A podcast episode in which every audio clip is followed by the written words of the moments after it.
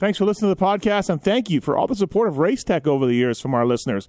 The Pulp Code is doing a great job for Race Tech. Tell them you listen to Pulp, and they will dial you in with a discount, whether it's suspension work, whether it's motor work, whatever it is. Race Tech can uh, have you handled. Get the right springs for your weight and or speed for your motorcycle and uh, vintage bikes, street bikes. Man, racetech.com for more information. They do a lot of privateers bikes in the pits, and they can do yours, and they can do motor work, and they can do suspension work, and they'll crush it. And if you tell me listen to Pulp, they'll do, give you an even better deal on it. So racetech.com for more information. All right, on to the show. A Pulp MX Network production. Welcome to the Fly Racing Steve Matthes Show presented by Maxxis Tires, Renthal, Motorsport.com, and Kuba Links on RacerXOnline.com.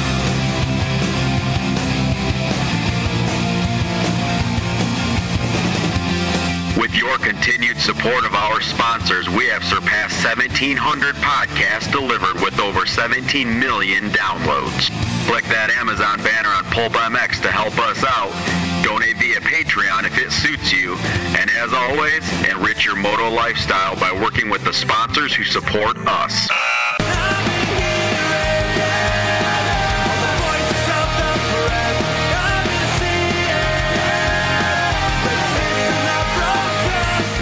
Original Moto Podcast, featuring legends of the past, stars of today, season previews and race reviews, introspection, opinion, facts, and laughs. Here's your host, Steve Matthes.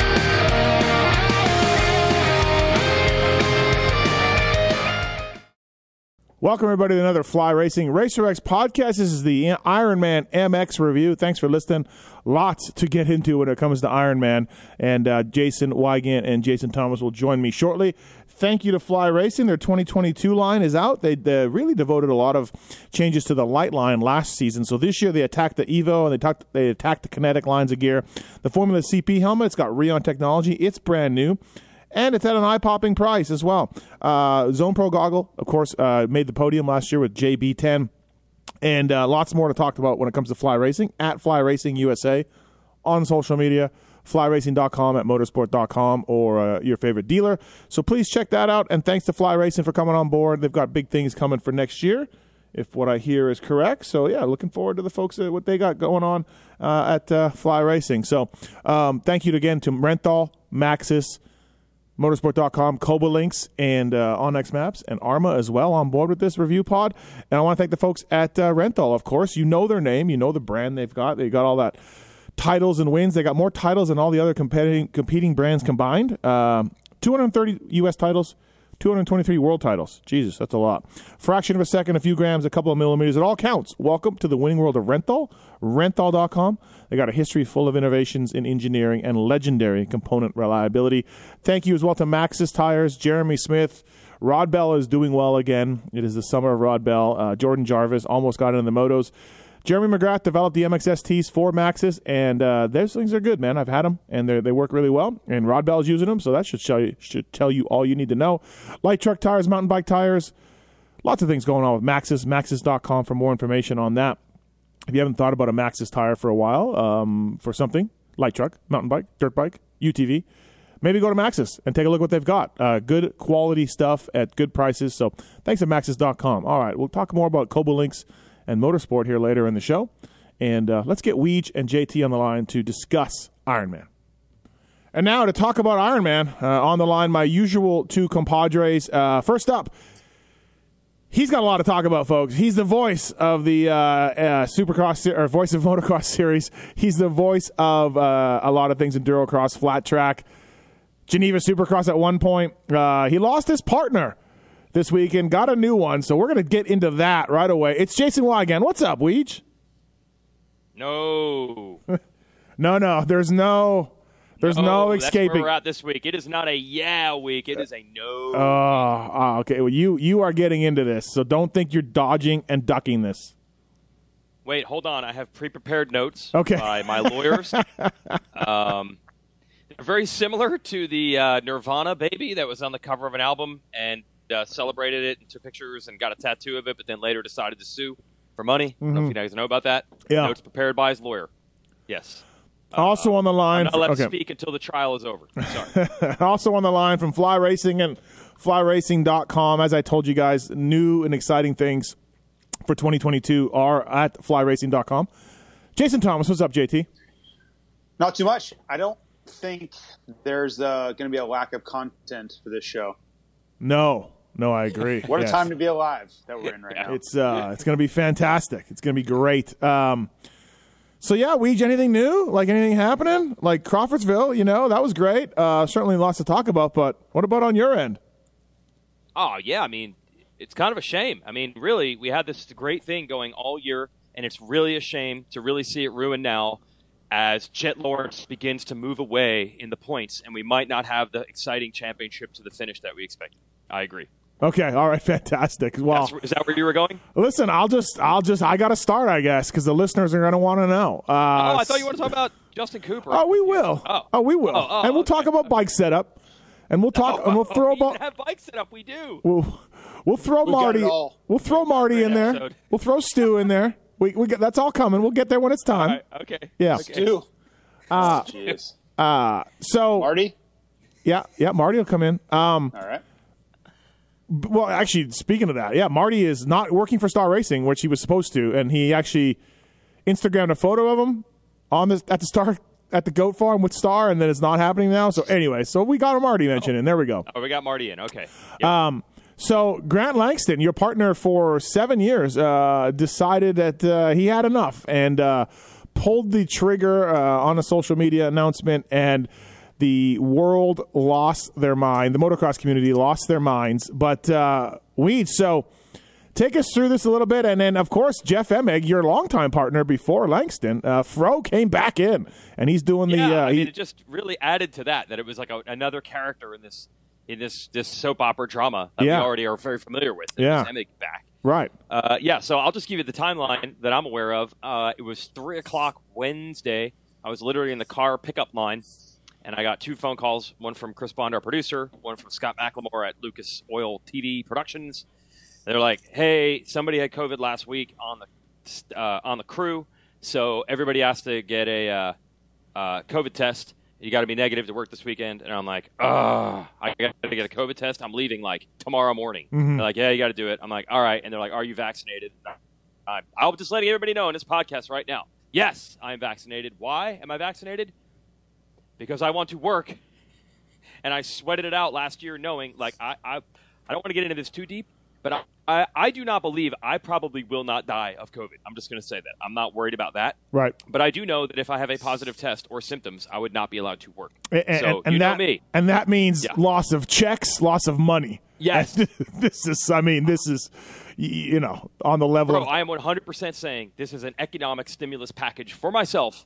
I do not want to leave paychecks on the table. I support capitalism, especially my own. So But I- I was but I- like, what?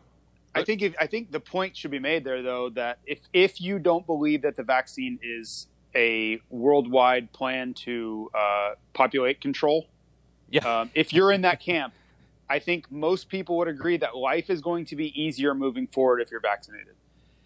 yeah, I mean, sure. I don't even want to go. I agree, but I don't even want to make any mass statements here. No, I'm no, no. just Of course, I'm just saying if that's your Yeah. belief, if Yes. you're if you don't think Yes. the vaccine is bad, then Yeah. I think most people realize where this is going. Life's going to be easier if you're vaccinated. Keep the, the world is going to be much easier to navigate if you're vaccinated. Right. That's all I was trying to do. I was not worried that I was going to die of COVID. I just wanted to continue to work. Uh, because last year, every weekend, you're like, dude, if I have it, I'm out. So that was the main reason I got it. So I said yes. I didn't know that it was like a pass fail. Like they just asked if I was vaccinated. I did not know it was a pass fail. So I think by Wednesday night, by the way, it was a massive pain to find a rapid test rapidly. I had to go to the local community college because I eat. I don't know. They're either not doing as much testing as they used to, or now that COVID's kind of back, maybe they're backed up. I don't know. I had to go to the community college with my kids in the car because I told my wife like, "Hey, I'm going to leave for four days, so you just go wherever you want. I'll take care of the kids today." And then I'm in the drive-through line for like an hour and a half. I've been in this line, and then my son's like, "I have to poop," so I had to drive out of the line and then find a restroom in a community college I'd never been to. And then he's like, false alarm. And I'm like, this is horrible. This sucks. I I did pass the test. I don't have COVID. And I thought, all right, finally, I've gotten through that. And then I start getting messages saying uh, they might not let GL work this weekend because he doesn't have the vaccine. Like I said, I didn't know at the time that was pass fail, but I did know uh, it's probably not going to go over well. This is probably not going to go over well. So that's what led to, um, you know, I guess by Thursday, I'm assuming that's when he found out he wasn't allowed to work for the weekend. And, then he did send several of us a text saying he's stepping down. And then I, the Instagram video must have come up like a minute later. Because, mm-hmm. oh, this is, you guys will love this. You guys will love this. There's a flight to, where the hell are we going? Indianapolis? Indianapolis. Yes. I mean, everybody's on this flight, dude. Everybody's on this flight. Even Chad Reed. What are the odds that Chad Reed is on a flight to a national? Chad Reed's on my flight, sitting right in front of me. We land. I turn on my phone. I get this text, and I'm like, oh, hold on a second. Hold on a second, though. Hold on a second. You, What?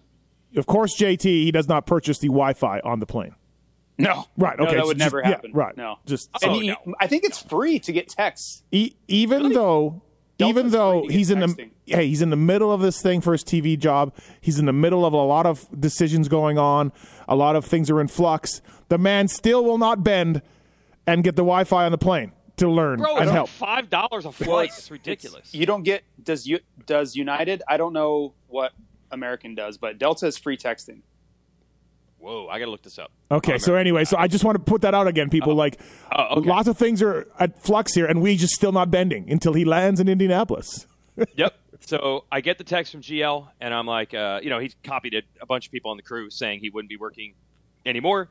And then, uh, you know, every, th- I swear half the plane is motocross industry people. Like everybody from Star Racing, which employs 50 people, is on the plane. Um, and Chad, which, when was the last time Chad's been on a plane going to a national? Just happens to be on this flight because he's going to the Moto Combine, which I guess we also have to talk about in this show. And I'm like, oh, you guys won't believe this. Uh, you guys won't believe this. So, as you can guess, Chad and the other industry people, for the most part, were stoked. Stoked. Like, they second this decision. Um, my data is just look at Grant's comments. It seems like it's very, it's been fairly well received. People have lost their goddamn minds like that that is yeah that's So it's a- then, okay. so then, uh, minutes later, everybody. Uh, well, hey, I guess nobody else had to turn on their phones. I guess everybody else has Wi-Fi on the plane. I didn't know this. right But moments later, Grant's Instagram post comes out. So then by the time everyone is like moved over, say by to the rental car counters, now the word is out. Everybody knows. And stuff's going sideways. Like it's a big deal. Uh, I get my rental car.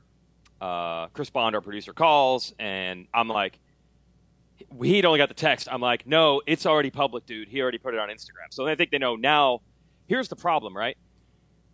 When you put it on Instagram, now everybody's entrenched. Like even if you're GL, you can't get talked out of it. You literally made a stand, right? Like you can't reconsider now. Like no But- one can turn back once okay you so it go public. i think you should recap though kind of what was asked of him of nbc Yes. So here's here's I, I guess I, I will say this. I thought GL did an excellent job. If you have not watched his video, just go to his Instagram.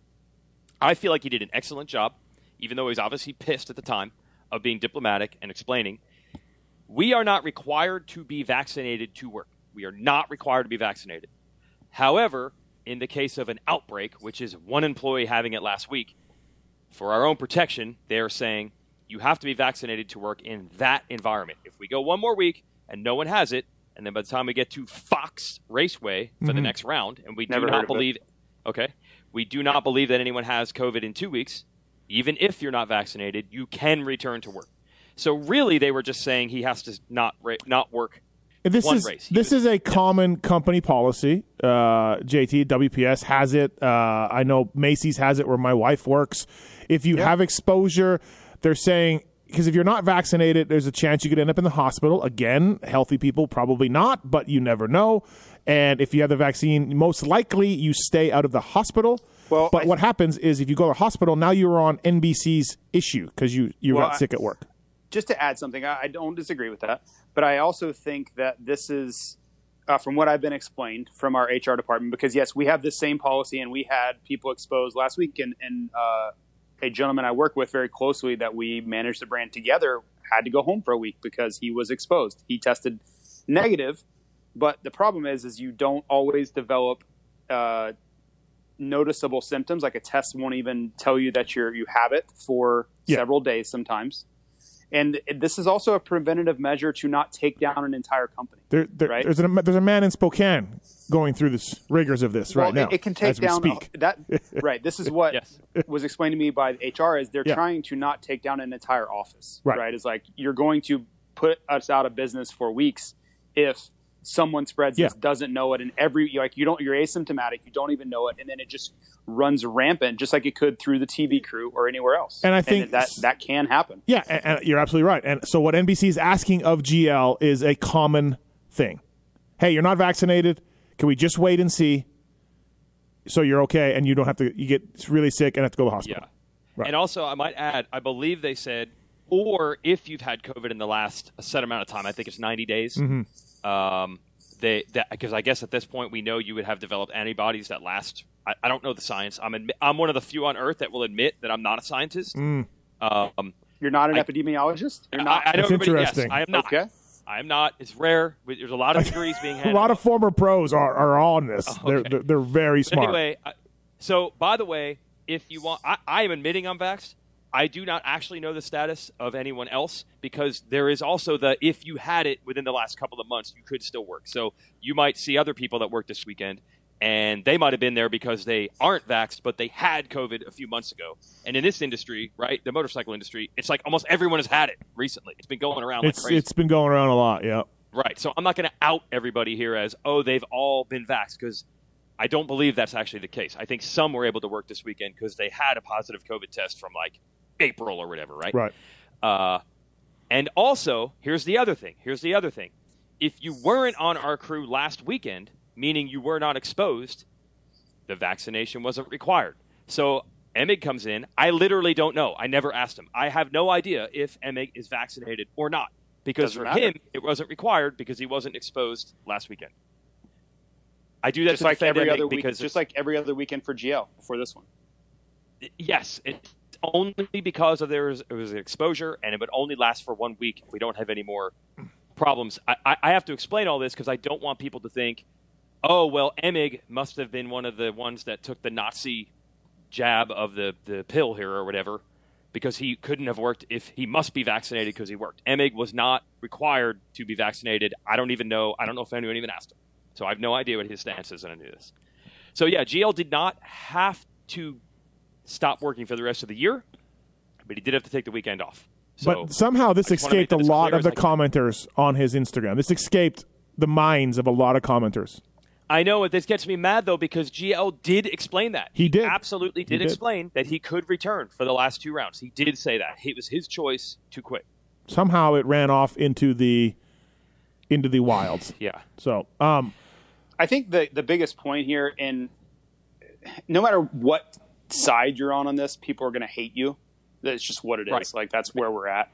yep. Thank you. It's but I think the lost point of all this is that it, they're trying to prevent it from going through an entire company of people. That that's really what's happening, to in my opinion. And, and I've been explained this by, you know, people that would would know that the preventative measure is trying to keep it from sweeping through an entire group unknowingly Yeah. because someone has it that doesn't even well, know it. That, that's a, you know that's what we've said a couple times now. What they're asking is not uh, a massive, in my opinion, is not a massive reach, and it's a common policy. And GL just just wasn't going to have it, and he quit. He quit on Instagram. It was uh, yeah.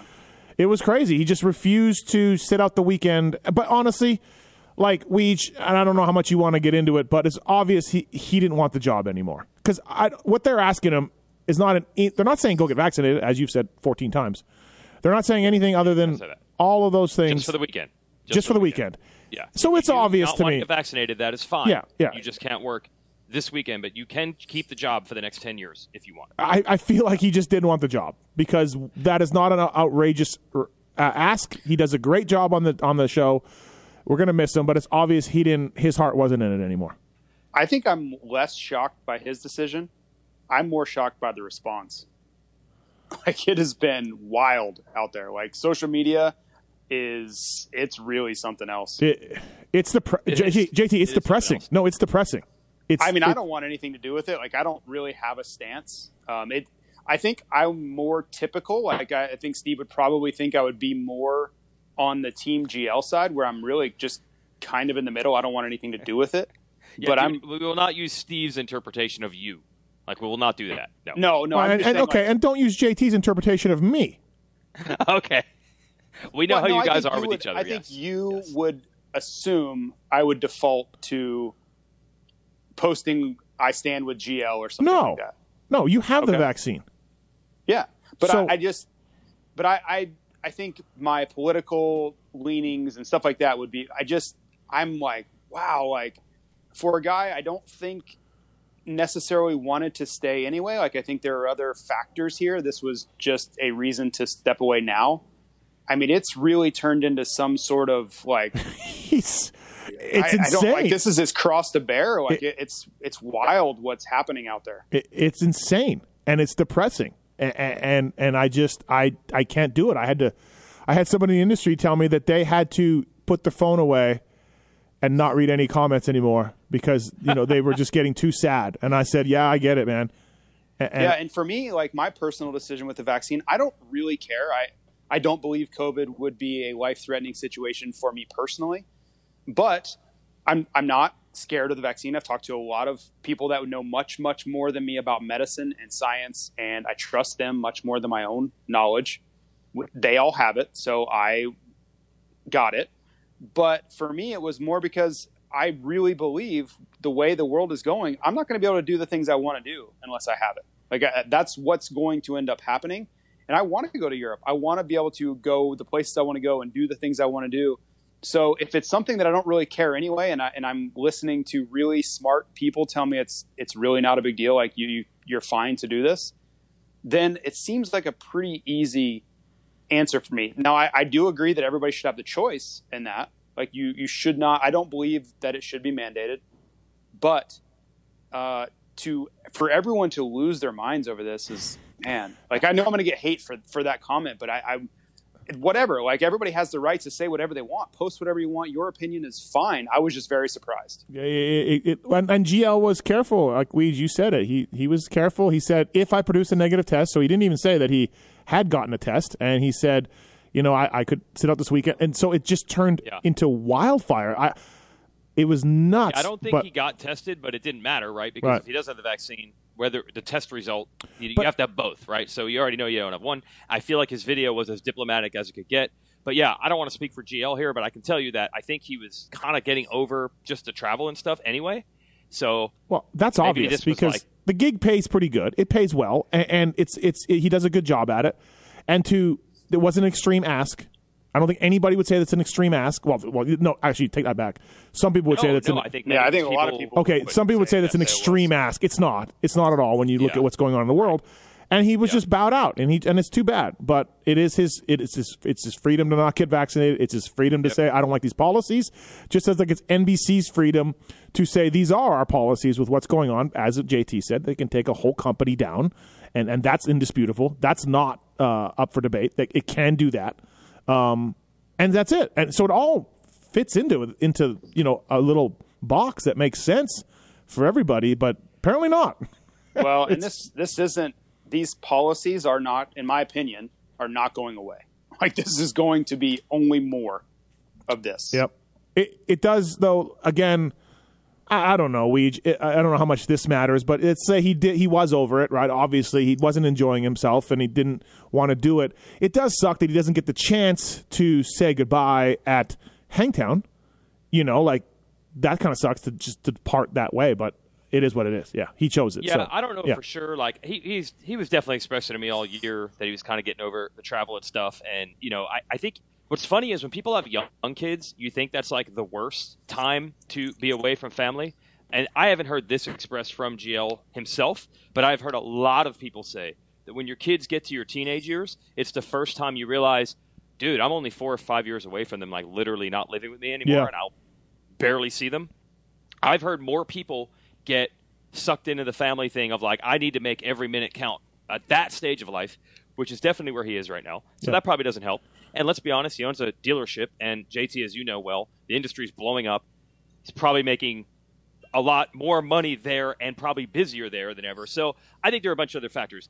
can I say for sure he was definitely going to be done? No, because you know we all toy around with a million ideas, and that doesn't mean that he was going to for sure. It was my last year. Not- What's that? It was my last year. Oh, yes, it was your last year. Yeah, I can't say he had made up his mind. Like at Hangtown, I will be done for sure. Maybe he was.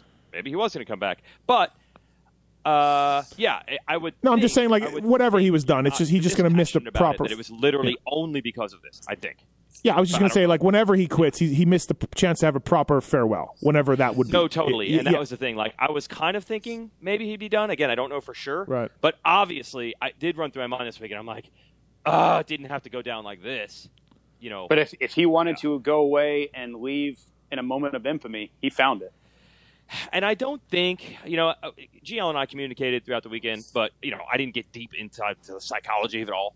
You know, I don't, I don't think that was his plan. I think I don't he was just either. pissed. No, I don't Yeah. either. I don't. Right. I think he's just pissed in the moment. I don't think he's like, oh, if I do this, I'll, I'll people will think I'm a hero. Like I do not think GL is motivated. It's actually one of his great qualities. He has no ego. Like I don't think he's like, if I do this, people will applaud. Applaud. I don't think he cared. No, I, I don't believe that either. I, Yeah, I- but it happened. What I meant. Yeah. People- oh, yeah. I mean, it, intentional or not, that's what happened. Yes. People lost their goddamn minds. They really did. That's the one thing I will say that is a bit of a bummer. Um, I'm not even like bummed. Like if this is the way he feels and he wants to quit, that's great. Everybody's entitled to do that. I got no problem with that.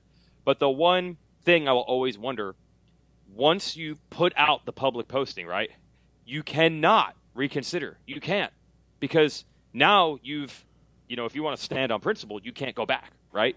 So Well, I think he's I think he's determined that because he's leaning into it pretty hard here. Yeah, it's true, but I just uh, al- you'll always wonder, like, dude, rash decisions on social media happen all the time, and it gets people in a position they don't want to be all the time. So I will always wonder if a bunch of people talked to him on Thursday and said, "Hey, dude, maybe maybe you want to come back." I don't know if he would have reconsidered, but you don't have the chance. Like, if you make this decision in five minutes and you put out the video, you're done. You can't. You don't have it. You don't give yourself uh, 24 hours to think about it or, or anything. So Yeah. that's the only thing I wonder. That was the only thing I heard expressed with the crew at the race. People love GL, awesome dude. No one was like pissed at him, but I think everybody's like, ah, man, if he hadn't put up the video so quickly, who knows? Who knows? You know, we didn't have a meeting, a call, anything. You know, and, and and also too, like you talk about him not being into it or whatever, or and it's obvious he wasn't. But this reaction, this is an overreaction to a, a simple policy in my mind, and, and so it tells me that he wanted well, to yeah, but that's your take, dude. I, I No, no, don't that- think that's- some people would see it that. Instagram does not agree with okay, me. that's fine, but but but it is, It- Yeah. it is in the real world, and and so you, It's you- whatever whatever he thinks, dude. Right, exactly. No, no, no, own but what I'm saying- all these other people think. Like y your opinion doesn't become fact. yeah, just yeah because but it's your no, but opinion. what I'm talking, it's it's logical, it's it's logical. understand that, but so you- so I, I just follow logic. People will fight you for That's fine. that. They can Like, fight me, but logically, what NBC wanted was fine, and what other companies are doing is fine. And it, for all the reasons you expressed, JT, that you were told, all makes sense. Everything makes sense. Everything is fine. It's logical.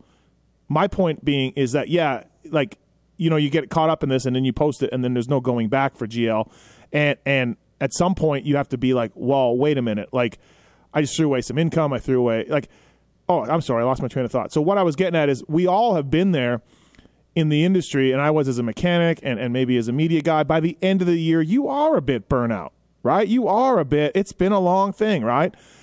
But you take a couple months off, you get recharged, and you're ready to get back at it. So, you know, again, with that Instagram post, GL has backed himself into the corner, Weege, for all the reasons you said. And, you know, you can't kind of go back from that. And you almost wonder if, like, hey, man, yeah, just because at the end of the year, we all are burnt But out. is it? Do you, So- do you really believe that? Because I don't think the way this series is is kind of spread out now, doing twelve rounds. If you do Supercross, all those like I get, I get it, man. Eleven days in a city at some of these rounds this you know this year, like brutal. I was way over it.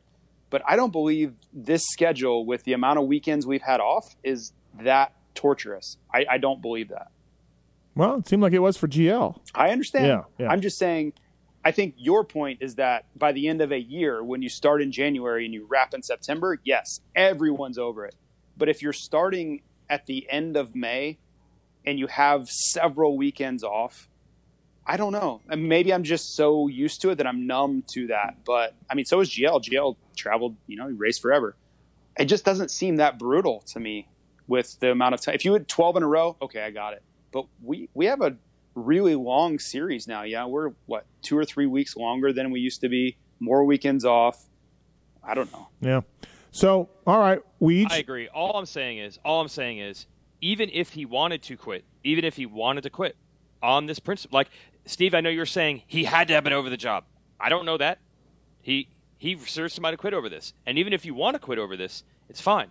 But if No, he had yeah. done it privately, the door would always be open in the future if you do change your mind. But once you do it publicly, and he did a great job of being diplomatic in the video of not slamming any of the companies. And by the way, this is NBC Sports and Lucas Oil who have this thing. It is not MX Sports. MX Sports does. We're not employees of MX Sports at the TV side. Actually, That's actually. I know you, everybody you, thinks. you really should have said that at the beginning because yeah, that's another thing that went sideways. yeah, yeah, I forgot about that. Yeah. Uh, I am paid and contracted through NBC. Same thing with GL and Ashley. The rest of the TV crew is through Lucas Oil Productions. So we don't abide by any MX Sports rules. I don't even know if they have any or what they are. We our rules are through NBC for us. This is an NBC and Lucas Oil. I think the two of them had to work together because it was a Lucas Oil TV staffer, I guess, that had COVID. So they and NBC had to work together because they're basically all their employees working together. Mm-hmm. So I don't know whose policy it was. It was not MX Sports. You probably should have said So- that early. I, let me ask But you. anyway, I was going to say, once you do the video, Yeah. you can't, if you do change your mind, even though he- did not slam any of those companies, I mean, they're going to take it that way. Okay, hold on though. Uh, so I don't follow. I don't follow GL on social media. All right, but someone told me that he's been reposting stories about. Now, if he's been reposting things where people say, "Hey, man, we're going to miss you. You were awesome." That's one thing. Is he been reposting things about you know screw NBC, screw the vax? All, has he been doing that? Yes. I don't know. Okay. That's a, I, I can I So- can confirm. So to me, I would say probably a hundred over the last 24 hours. okay, it's kind of what I heard. So Okay. So to me, that's a separate deal. Like that is more of like Well, that's uh, what I'm saying. yeah. He's leaning into this. right, right. Yeah, yeah. You mentioned it. Uh, so you know what I mean? Like I get you're supporting by reposting something on your story. You are supporting whatever that person is saying, whether it's great job on your podcast, Matthes, or whether it's I mean, uh, it's it's you know it's whatever everything. It's So- people boycotting Peacock app. It's Right. So everything. so to me, that's a little sideways. That's a little sideways. Now you're starting Well, to yeah, see but he's I mean, he's mad enough to quit. I Yeah, yeah, but now you're starting I to don't know see- why he wouldn't be mad enough to repost. He's But- mad enough to, to quit. Okay, but Yeah. you're you know you're starting to see Yep. maybe a little more of his feelings coming out by by reposting these things. Like okay, so I get I get Instagram DMs all the time that tell me certain other podcast shows suck, and you are the man, Matthes. You know what I mean? Uh, um, and it's not just from like my mom; it's from other listeners. Um, I don't repost those. This is obvious. Anyone who's quitting a job is pissed. The two things go hand in hand. So at that point, anything Wow. goes. I don't know. I just take. I would take the. I, I don't post those kind of Instagram stories because I'm like I'm going to take the high road here. I don't need to to slam somebody else. You know, for, Right. for you know. So that's all. That's the, all I'm saying. And again, I don't follow GL, so I'm just going what JT says and other people at the race were saying. no, So, I mean this yeah. is fact. Right, right, It's right. Not, yeah. yeah. So I I just uh, that's a little sideways in, to me. But um, I've asked them to come on the Pulp Show tomorrow didn't, night. I haven't heard back. I'm not but- lying. I did not. I have not. I'm not going anywhere near it. No, I didn't read the comments. I'm not looking at what he's reposting. I literally Right. do not know that. I just looked at his story, and there is Yeah. at any time a continuous stream of 30 plus Yeah. posts of you know like a lot of anger. Like there is a lot. So of okay, anger so out there. that's more what he thinks then, you know, and, and whatever. for sure. So, yeah, Absolutely. Um, so Weege, that he's going to be missed. He did a good job. Uh, how did Fro jump into this equation? Do you know? Do you want to take us behind that scene a little bit? Well, I think the two obvious choices were going to be Carmichael or Fro because they're like the other guys that have done this most recently, right? Um, so I don't know how it ended up being. I, I, I know. Oh, you didn't fact have a, a you didn't, you didn't have a uh, they didn't bounce this off you before. No. Oh, okay. No, I No. was not. No, I would think I mean, they would. I would think they would. Consulted, I- I I wouldn't want to be consulted. Like I felt like my role in this situation was, hey, y'all have a lot of drama to deal with, and I'm just letting you know I have a negative COVID test and I'm a vax, so I'll just be over here. You don't need to even. And, and will I still get paid? Thank you. yes, See, I and will I thought- still I get thought- paid? Yes. I would think they would bring you in. Like I would, You're the person to have to have chemistry with this person. Absolutely. Yeah. Maybe if it was an out of the box idea, but it's like I've worked with Carmichael and Emig plenty of times. Like, I, But maybe maybe bounce Yeah. it off you. Like Something? I. I didn't want to be involved, honestly. Did- I did- didn't because I just feel like there was enough stress and there was enough hard decisions that had to be made that I'm like, don't worry about me. Whatever you guys want to do, I'll make your life easy. I'll be fine. Anybody And bounce? Anybody bounce when- uh, Matthes off you? Like, uh, No, did not hear. Did Nothing. Not hear. And the first names I heard were Fro and Carmichael. I mean, yes, I guess if it was something off the wall that I thought, wait, this guy would be terrible, uh, maybe I would have said, eh, you sure you want to do that? Mm-hmm. Right. But as long as I heard it was those two, I mean, I have worked with Carmichael here and there. He's actually come into the booth at the Nationals several times over Yeah, the years. yeah. We announced in Australia together. We've announced plenty. Fro and I did these races for years together.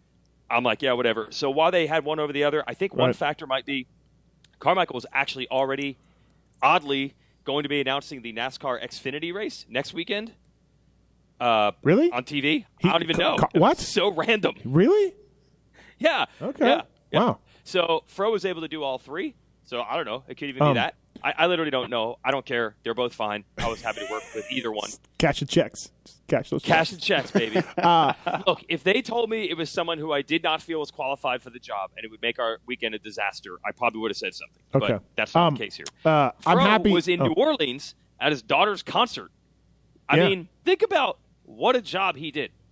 There is not, not even a one in a million chance that on Wednesday he's thinking he's going to be back in the TV business. And also, can I be honest? There's probably not much of a chance that he had been deep in the series either. Ah, maybe a Bro, we were lucky. I was shocked. Like he wasn't even home when he got the call, and he went straight from where he was, not home. He was in New Orleans to the track.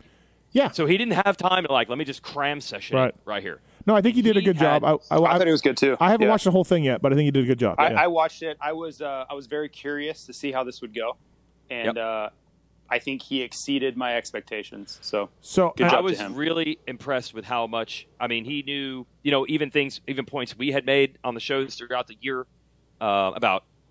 Like, dude, he even made the point that last week's key to the moto is that Bud's Creek first turn, you have to not go wide. You can't go wide. And he's like, this first turn is the difference. Like, if you is different, you could pin it around the outside hero style and maybe pass a bunch of guys. He remembered what we said on last week's show. Um, Um, I thought he was awesome for. I mean, dude, I think G. I, I will say, Yeah. full disclosure, I think GL is more gifted at that than Fro is. Totally fine. Somebody has to be better than the other, but I thought Fro did a good job just stepping in last minute. I have a it couple. really, really, really bailed us out because first of all, I mean, Fro comes back. There's not a single person on the TV crew that hasn't worked with him before. He's every single thing we have, every monitor, every everything. He's worked with it a thousand times. It was the perfect scenario. I have a couple thoughts. Uh, one is that uh, I should have been considered, and two, Okay. I'm really happy for Fro because we had him. Uh, I did a podcast with him not that long ago, and he was not happy about his exit from Supercross. Right, so at some point in his career, Supercross guys said, "Hey, we we want you to just be Supercross, not motocross anymore." He did all 29, and then so he was Supercross for a number of years, and then as he said, it just he was you know pushed aside for Ricky. No hard feelings between him and Ricky; they're buddies. But he didn't like the way it went down. He kind of didn't like the fact that he you know didn't get a chance to say goodbye. He didn't like there, he was some sadness on Fro's part. He was pretty honest and open about it. And so, you know, knowing that, and look, I've been critical of Fro, so I'm not going to sit here and be like, I think he's the greatest thing ever. I, I've been critical of Fro, so I can't, you know, sit here. I, he has had some but- some poor performances in his history. having this said- wasn't one of them, though. Yeah, having said all that, I'm happy for him to get back in there. I bet you he was stoked, and, and that's really cool. I'm really happy for him, and, and good good for Jeff um, to be back. So, Yep. And, and, and they should have considered uh, me, and they should have considered me. And they should have considered you. Yeah. And by the way, yes, you made the point. Like, he and Ricky are still friends. And I will share this. GL even reached out to both Fro and I on Saturday to be like, "Hey, we're all good. Like, I'm not mad at you guys." Um, because what I was not aware of is that because again, I'm like, I saw the GL video. I heard it was going nuts. I'm like, I'm not reading any of that. Probably a good idea, I got- Weege. I'm- Probably a good idea. I wish I, I wish I, I wish I could have, I could unsee some of the comments from industry people that I saw. Did Fro mention any uh, flack he was taking for accepting the position? Well, yeah, that's what I'm getting at. So Okay. I, I, I started hearing from that, and the re- main reason I didn't want to read it, like these weekends are busy enough, and then they threw in this Moto Combine, and they threw in that we don't know who the announcer is going to be. So I'm like, I need to get all this Racer X work done, and all these videos, and all this stuff, and announce this Moto Combine, and do all this stuff. I'm not spending an hour looking at Instagram. Uh, but That's a good idea. The vibe, Yep. yes, I started to get the vibe because I did start to hear that that like, oh man, are people going to say that Fro like doesn't stand up for America or GL or whatever? and again, I don't even know if Fro has a vaccination. I don't even know. Right. I don't even know where he stands on this issue. But uh, I, uh, I, I maybe Fro is pro capitalism like I am and just wants a paycheck. Um, so yeah, I do think he got some heat for that.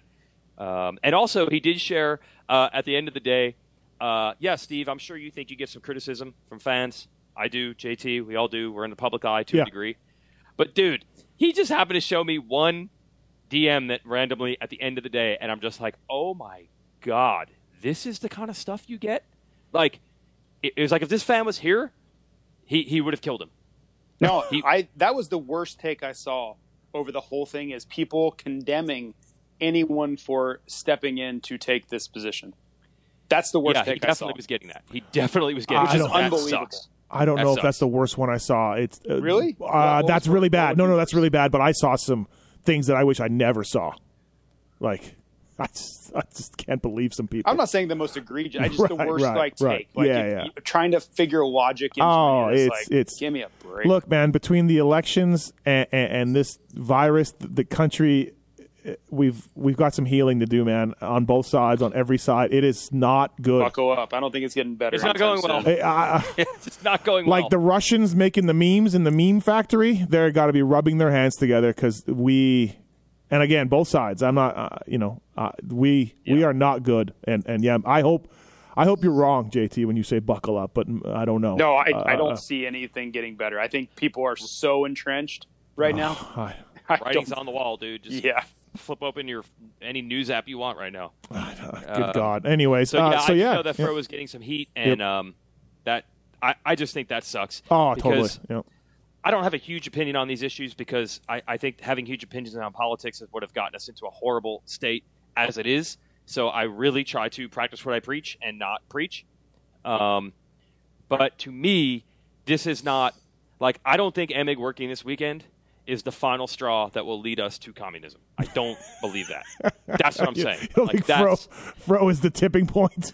no, and I almost feel like some people felt that way. Yeah. And here to take it out of this issue. Hey, you know what we heard all last year? How many times did we hear last year like, dude, if they hold these races and there's like an outbreak, it's going to be national news.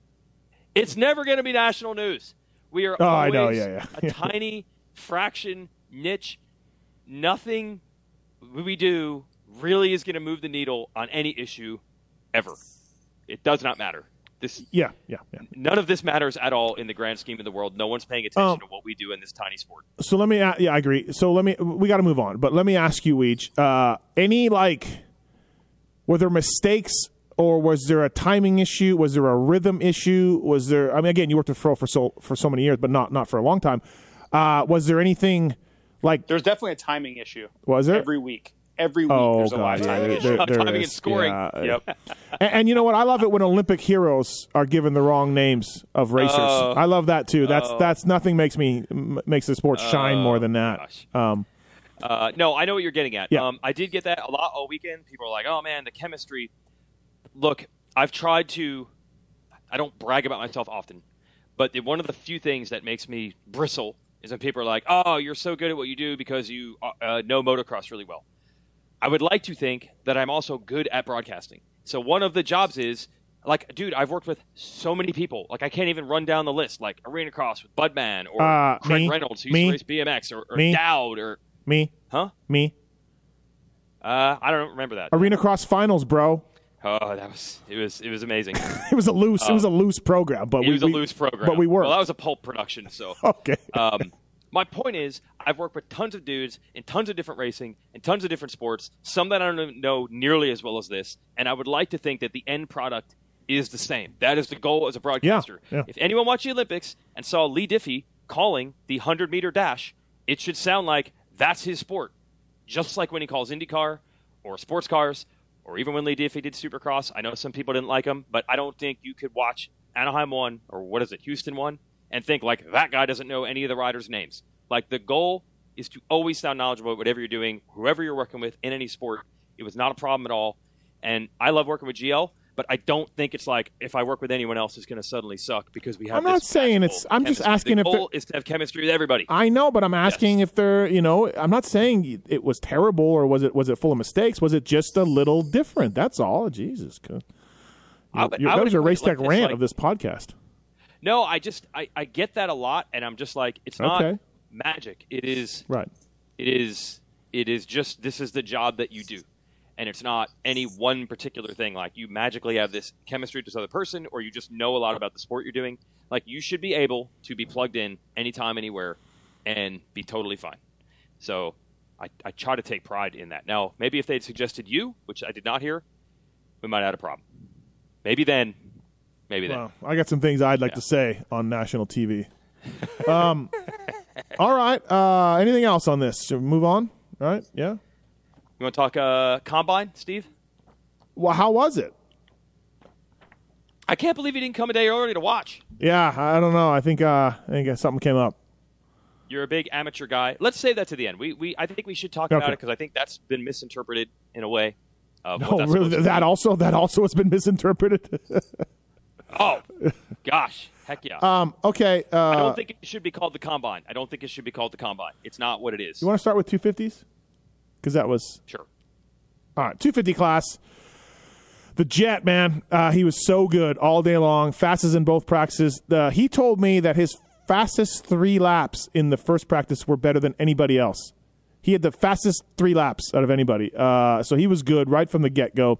1 1 on the day. He led all the laps except for four. Um, he pulled out 11 point lead, 1 1. Uh, tremendous, tremendous generational performance, JT.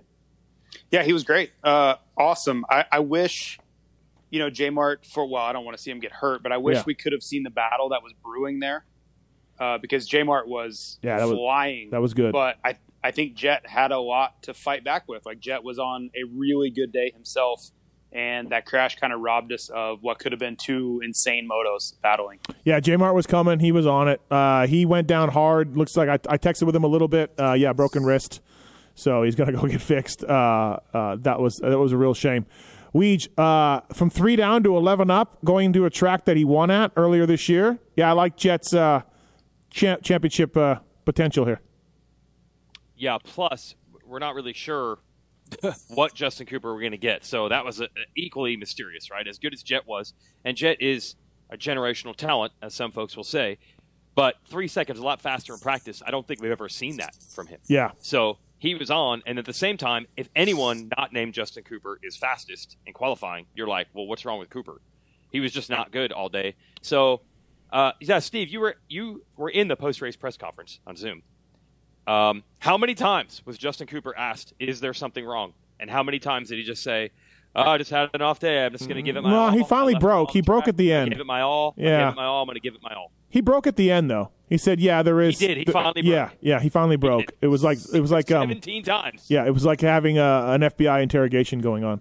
Um, you know, I, I, I've said it a few times. Like he he has a thumb issue, or he had a thumb issue from the crash in Washougal uh, that affected him, and then now he's been sick. Uh, last week he definitely didn't sound good, um, and then this week he sounded better voice wise, but still admitted that he was sick and not riding. Now, Weege, we've been getting intel that he's busting out motos, so I. And then he says that he hasn't been able to ride. So I don't know. Are we getting lied to? Like I, I, I we could be getting lied to, but we've been told he's been doing motos. Um, and then he's been kind of saying like he hasn't been able to do much because of sickness. And I know you people are going to COVID uh, right away. We heard it wasn't that, but um, who knows? Who knows? Um, Yeah, There's a lot of riders who- COVID going around right now. There is a lot. A lot. Yes. Yeah. of COVID going around. yeah, But yeah. there are also some riders that tested for COVID and didn't have it, so Sure. it's all over the Yep. map. It's all over the map. Yeah, we should Yep. make a mention. Marv Marv tested for co- positive for COVID and, and was at the race and then couldn't ride. There Um, are there are riders that are not racing for other reasons that also have COVID too. And it's not my place to name names, but Yeah. there's a lot of. I'm just going to say there's a lot of COVID in the sport right now. Yeah.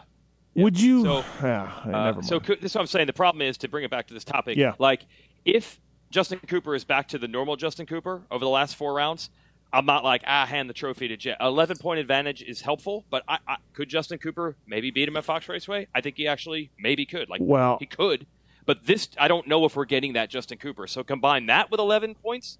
Also, This is gonna be tough. You know, I, I would. We've talked about J Mart many times and DGAF about his teammates, but you got to think if it came down to Hangtown, he's going to help Justin. I believe that. You know, in the last moto or in the you know in the last two motos, he would help the team win, and now that's gone. Right. So, uh, Well, even you know. without pulling over, like let's say he beats Jett in Moto. Yeah, yeah, yeah, yeah, yeah, yeah, yeah. Either one. Like he could either pull over and help Justin, or straight up beat Jett, right? And so now that's gone, uh, and and you know, so that's another another obstacle for Justin and the Star Yamaha guys to deal with. I think I think this weekend was big. Uh, I really felt like Justin Cooper needed to win this one because I think that Jett will be too strong at Pala based off of what we saw earlier in the year.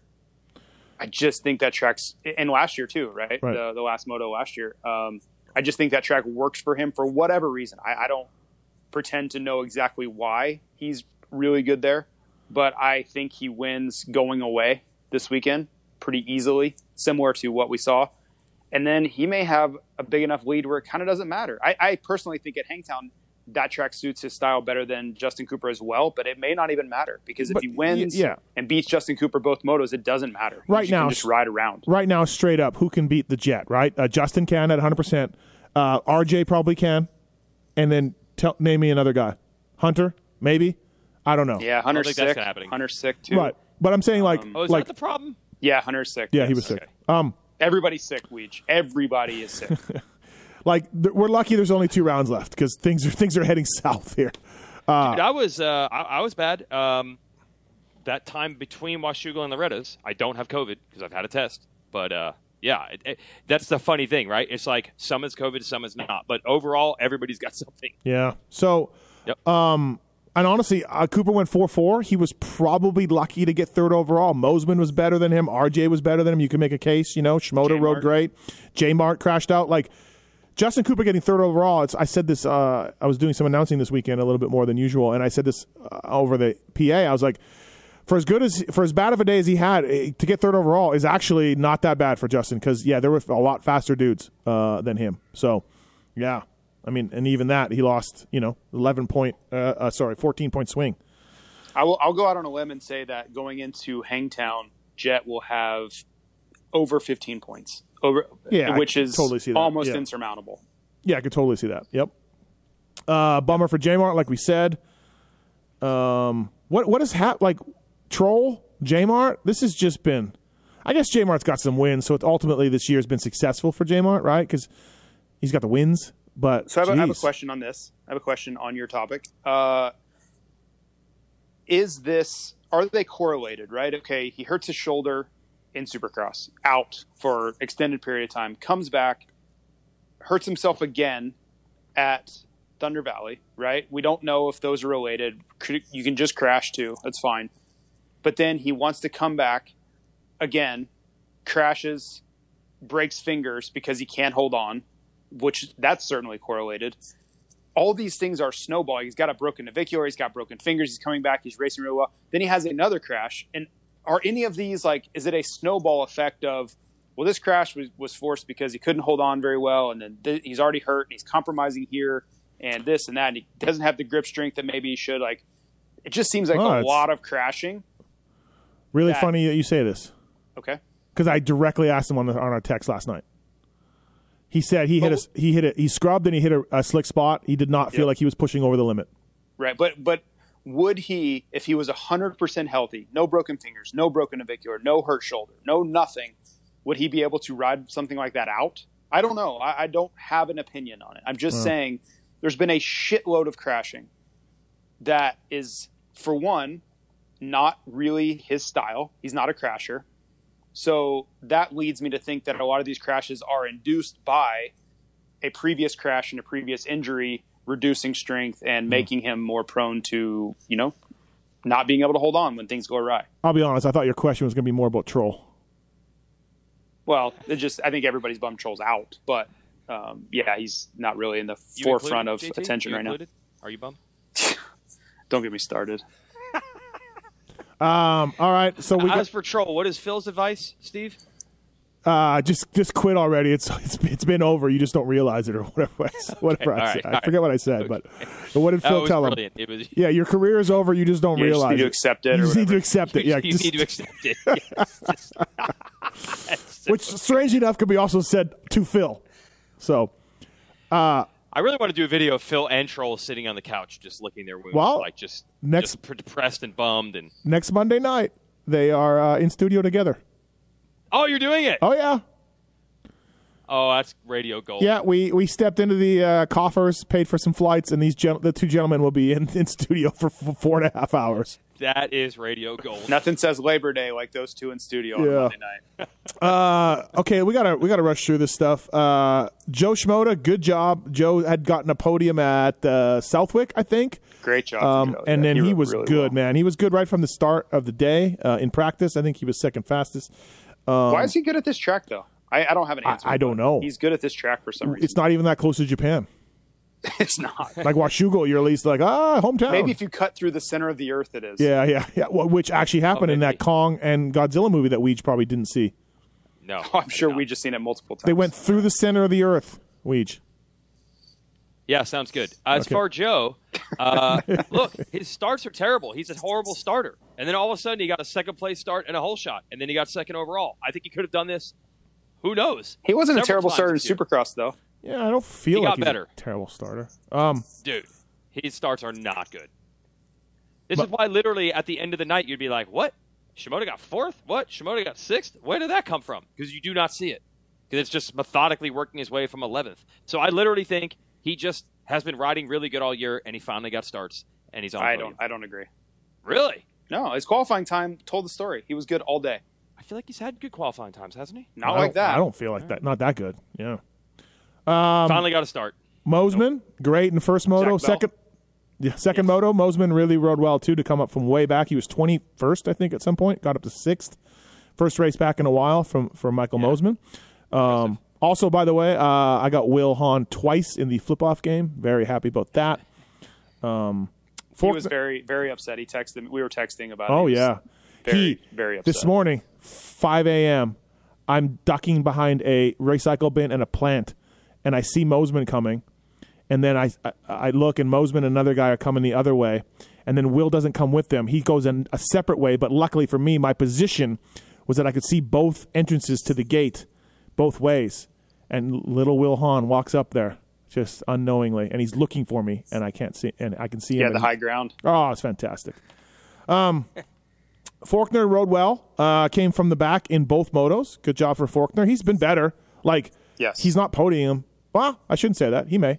Um, but uh, you know, with J Mart out and stuff. But um, good job for Forkner. RJ Hampshire, he did RJ Hampshire things, and if Team USA goes to Motocross the Nations, I'm scared for RJ. Like RJ he- also sick. okay, Good lord. Yep. Um 13-2 on the day. Nothing. What happened in Moto One? Oh, he crashed. Oh God. Nothing encapsulates RJ Hampshire other than 13 2. like right there. That's that's That's it. That's yeah, that's it. Um, but good job. I mean, he rode well. Like he like we said, he's faster than Justin Cooper uh, on the day if he doesn't crash. Right? He he beats Justin Cooper both motos, and that's what we were saying. So, um, and I think I think Mosiman does too. Um, and J Mart. Um, Ty Masterpool, JT. He's been good lately. He rode really well. Yep. I think uh, he is showing flashes of the guy he was last summer. He was really good Dude, last summer. Think about Yeah. think about Redbud. He led for 20 minutes, still gets third in a moto. Yeah, Um, but not even that. Like, okay, that was better, yes, but it's on a star bike, and it he was. No, I'm he- saying I'm just saying Yeah. this is, these are flashes of that. Yeah. he was legit last summer, um, and I, like getting 10th or 11th in the motos is not. To me, that's not the same guy I was watching at Red Redbud last year. This was Yeah. much more similar to that guy. and Unadilla was good, and Buds was good. Like he's a full privateer, right? Full privateer, and, and he's getting I mean, he's inside a- the top ten. he is an elite starter too. Yeah, Really, really talented starter. Carson Mumford. Solid. He went 8-8, right? Yeah, That was good. Hmm. okay. Well, Weege, You are brutal, man. Wh- You are- why am I brutal? Wh- wh- Why? I, I we comment on the riders. Okay. Weege, do you have anything to say? No, I don't. I don't need to say anything. I, I think Mumford's good. I, I I'm not part of this controversy. I'm not saying you are. I'm asking for your opinion on. Mumford. No, there was Listen, controversy. the guy I'm rode not, well. I'm not part of it. I'm simply asking you for your thoughts on No, Mumford. you're not. Weege. You are not. Yes. Oh no, oh my yes, god. Steve. Those Absolutely are loaded. not. Those are loaded hmms. So Those we don't go hmms. down the list of riders each week, and I and I, we talk about them. All three of us. We don't do that. This is a this is a new format. When I just said said it all. I- If this was a jury of our peers, you would be found guilty immediately. Like it would be like a 30 second presentation. you were found guilty and in jail the rest of your life.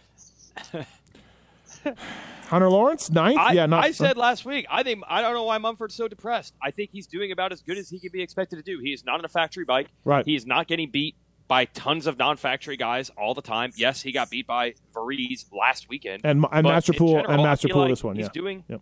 Right. So okay, he's a second. He, but he's not getting twentieth. no. No, he was good. Yeah. Mil- Millsaps knows where he's been.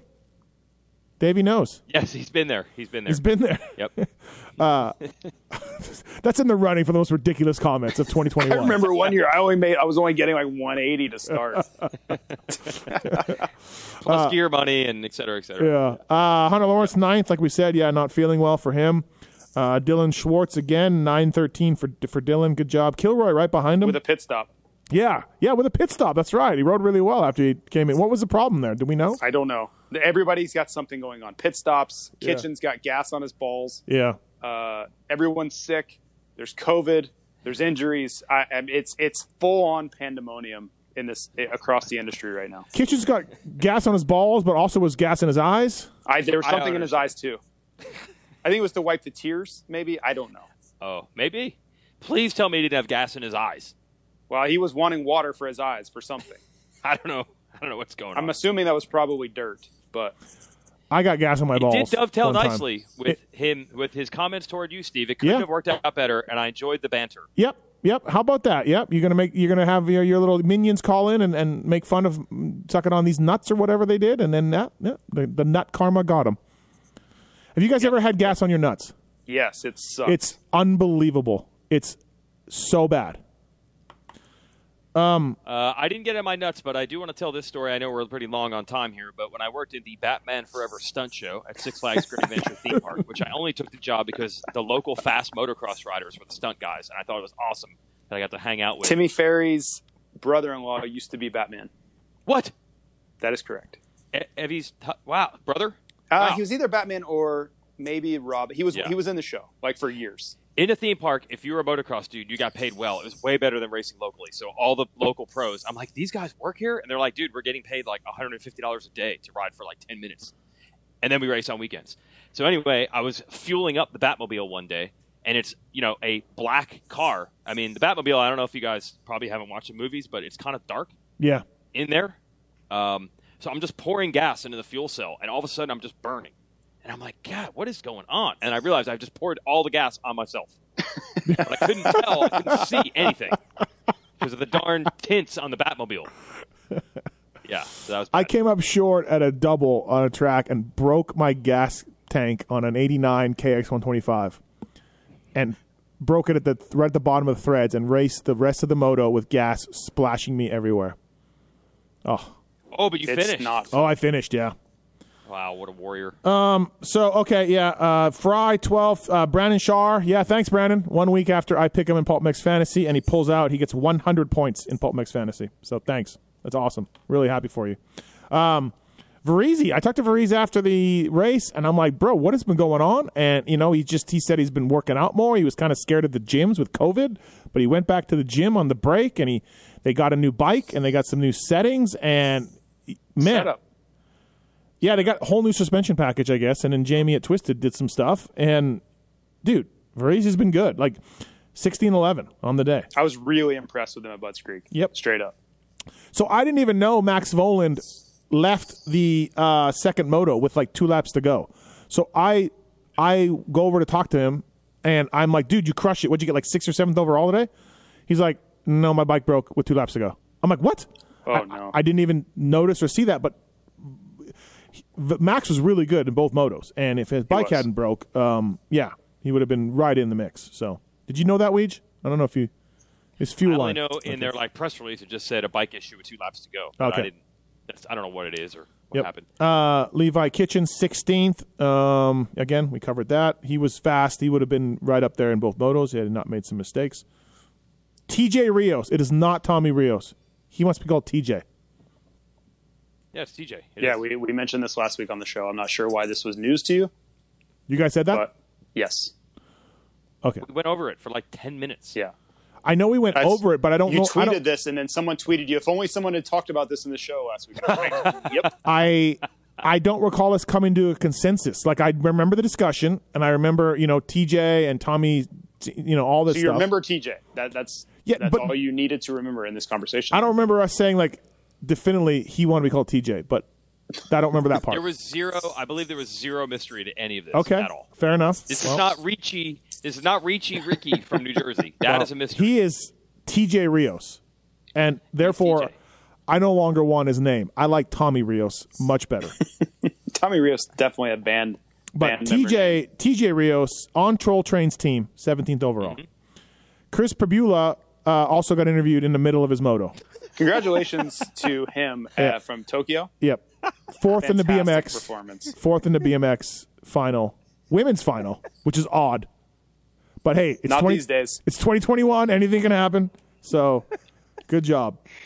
Can you just explain why you're saying this? You, can you explain? No, we, you need to this is explain. your territory. Yes. And your fault. Good lord, I've done enough with this TV this year. Good lord, gosh, I'm like the uh, ombudsman. So the there was a, a woman there that had got fourth in BMX. Felicia Stancil. Okay, thank you. Is she fly? Uh, I don't believe so. I think she wears uh, TLD. Okay. So, anyways, uh, yeah. So she was uh, at the race, which is super cool. I didn't know she was into moto or whatever, and she got interviewed, and it had Chris Prebula's name, who races 250 MX class. Weege?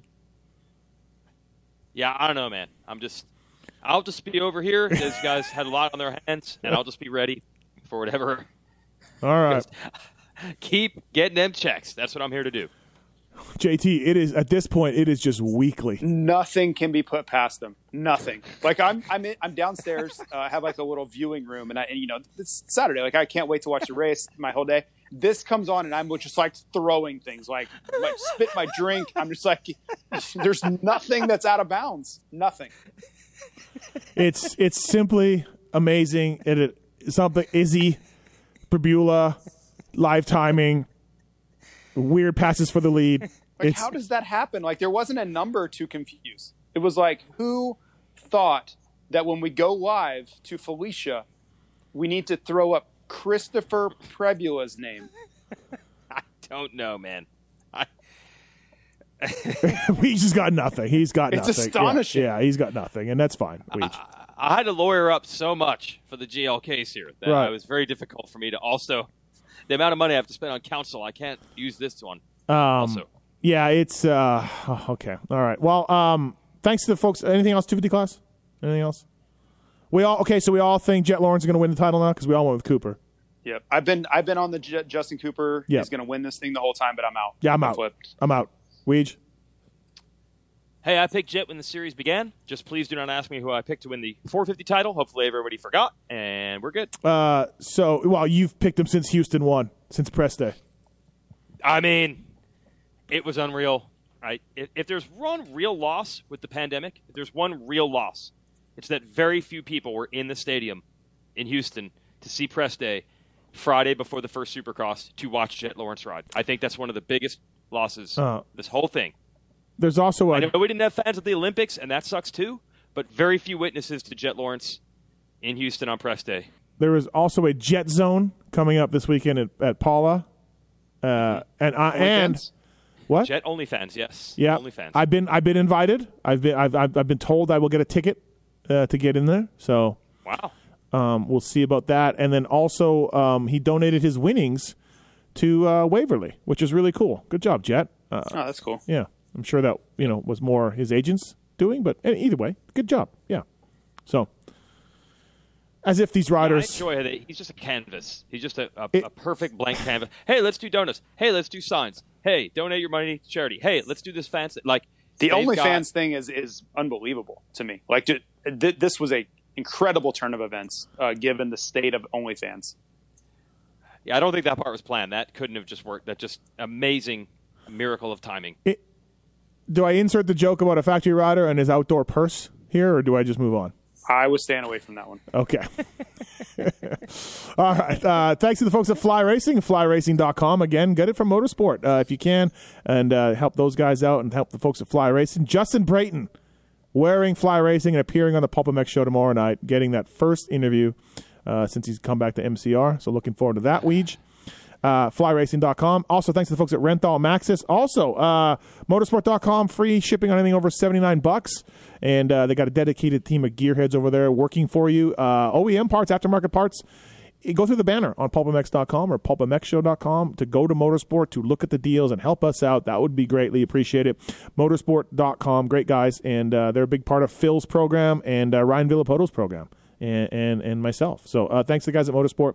Thank you to folks at Cobolinks as well. Uh, if you are a shorter stature person, if your chick uh, has a little trouble with her bike, if you want to uh, gain confidence by having a lower center of gravity, improve your cornering, get better plushness, check out Cobolinks.com. 15% off any link and free U.S. shipping by using the code PulpMX. Cobolinks.com, built in Boise ridden and raced everywhere, lowering suspension links for everything from Aprilia to Yamaha. Thank you to Renthal and uh, Maxxis, of course, and as Arma. Love the guys at Arma. Uh, big part of uh, Adam Cianciarulo's program, and Chad Reed, and Nick Wey, and Adam Cianciarulo, and Cameron McAdoo. And I'm naming guys that are all not racing right now, but it wasn't due to Arma. PulpMX 20 is the code to save with Arma. Uh, Blitz and Fire, put them together for your rides uh, uh, or, or, working out or whatever it is. It really, really helps. And we each, uh, if I want to go ride my mountain bike, what, what do I use? Yeah, onX Maps is where you want to go. OnXMaps.com or on X Off Road in the App Store. 500,000 plus miles of trails, public and private lands, Jeep trails, dual sport trails, dirt bike trails, mountain bike trails, and information on each, like actually posted from the people who were there. Say, like, this is cool or this is not cool, or avoid this one, or do it this way. Here's where you camp.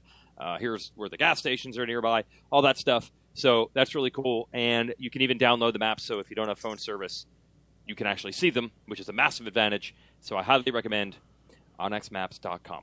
Uh, fantastic. And again, subscribe to Racer X magazine. Uh, yeah, you'll see things in there that you'll never read online. Like Weege, what did you just work on? That was pretty cool.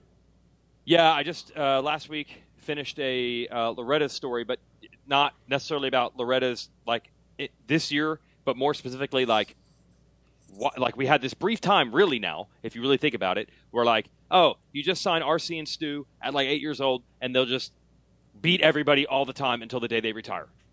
And it was like, okay, that's just what you do. And it continually is not working out. Like Villopoto pretty much did it. Oh, really? Oh, okay. Tell me more. Yeah, tell me more. Yes. Yeah. Oh, yeah. Yes, exactly. Okay, Villopoto didn't beat Alessi when he was with Team Green, but he was like really good. And then he stayed with the brand, and then he won a lot of titles for them. And now it's like, what is going on? Why are we ending up with Levi Kitchen and, and Justin Cooper and Jett Lawrence, who people had not even heard of four years ago Mhm. or whatever, as like the guys? And where is all these superstars? So I really get into. I want to thank Ryan Holiday at Team Green and also uh, Tyler Keefe at TLD. And I talked to them specifically, but I talked to a ton of people about this topic over the last couple of years. Like, what is going on? So that's in the magazine. You can read it online, but you have to pay for the subscription to be able to read it. It'll be out, I don't know, a week or so or something. And I just finished a really cool U.S. Open of Supercross history that we'll be putting on in the magazine and online. So, Yeah. did you take a look at that thing yet, Weege? Uh, I was a little busy Okay. All right. this weekend, All right. Well, it- which is why you got the drop. You gave me one week to interview Brayton before you, and I didn't get it done. yeah. Yeah. Well, I gave you some. Some people don't seem to care about Justin Brayton on this call, but And other, you threw it do. in my face on the group text. You did. Yep, yep, I did. Yep. Felt good. Felt like Will, flipping off Will Hahn. Felt felt good like that. Same same kind of deal. All right, uh, 450s. Eli Tomac gets an overall win. I never thought I would say this, but it took 10 rounds. Uh, 2 1 for the overall. Dylan Ferrandis 1 2. Eli in that second moto, when he was behind Cooper Webb, Weege, he was basically like, "Get out of my way! I have to go." it was it was old old school Eli.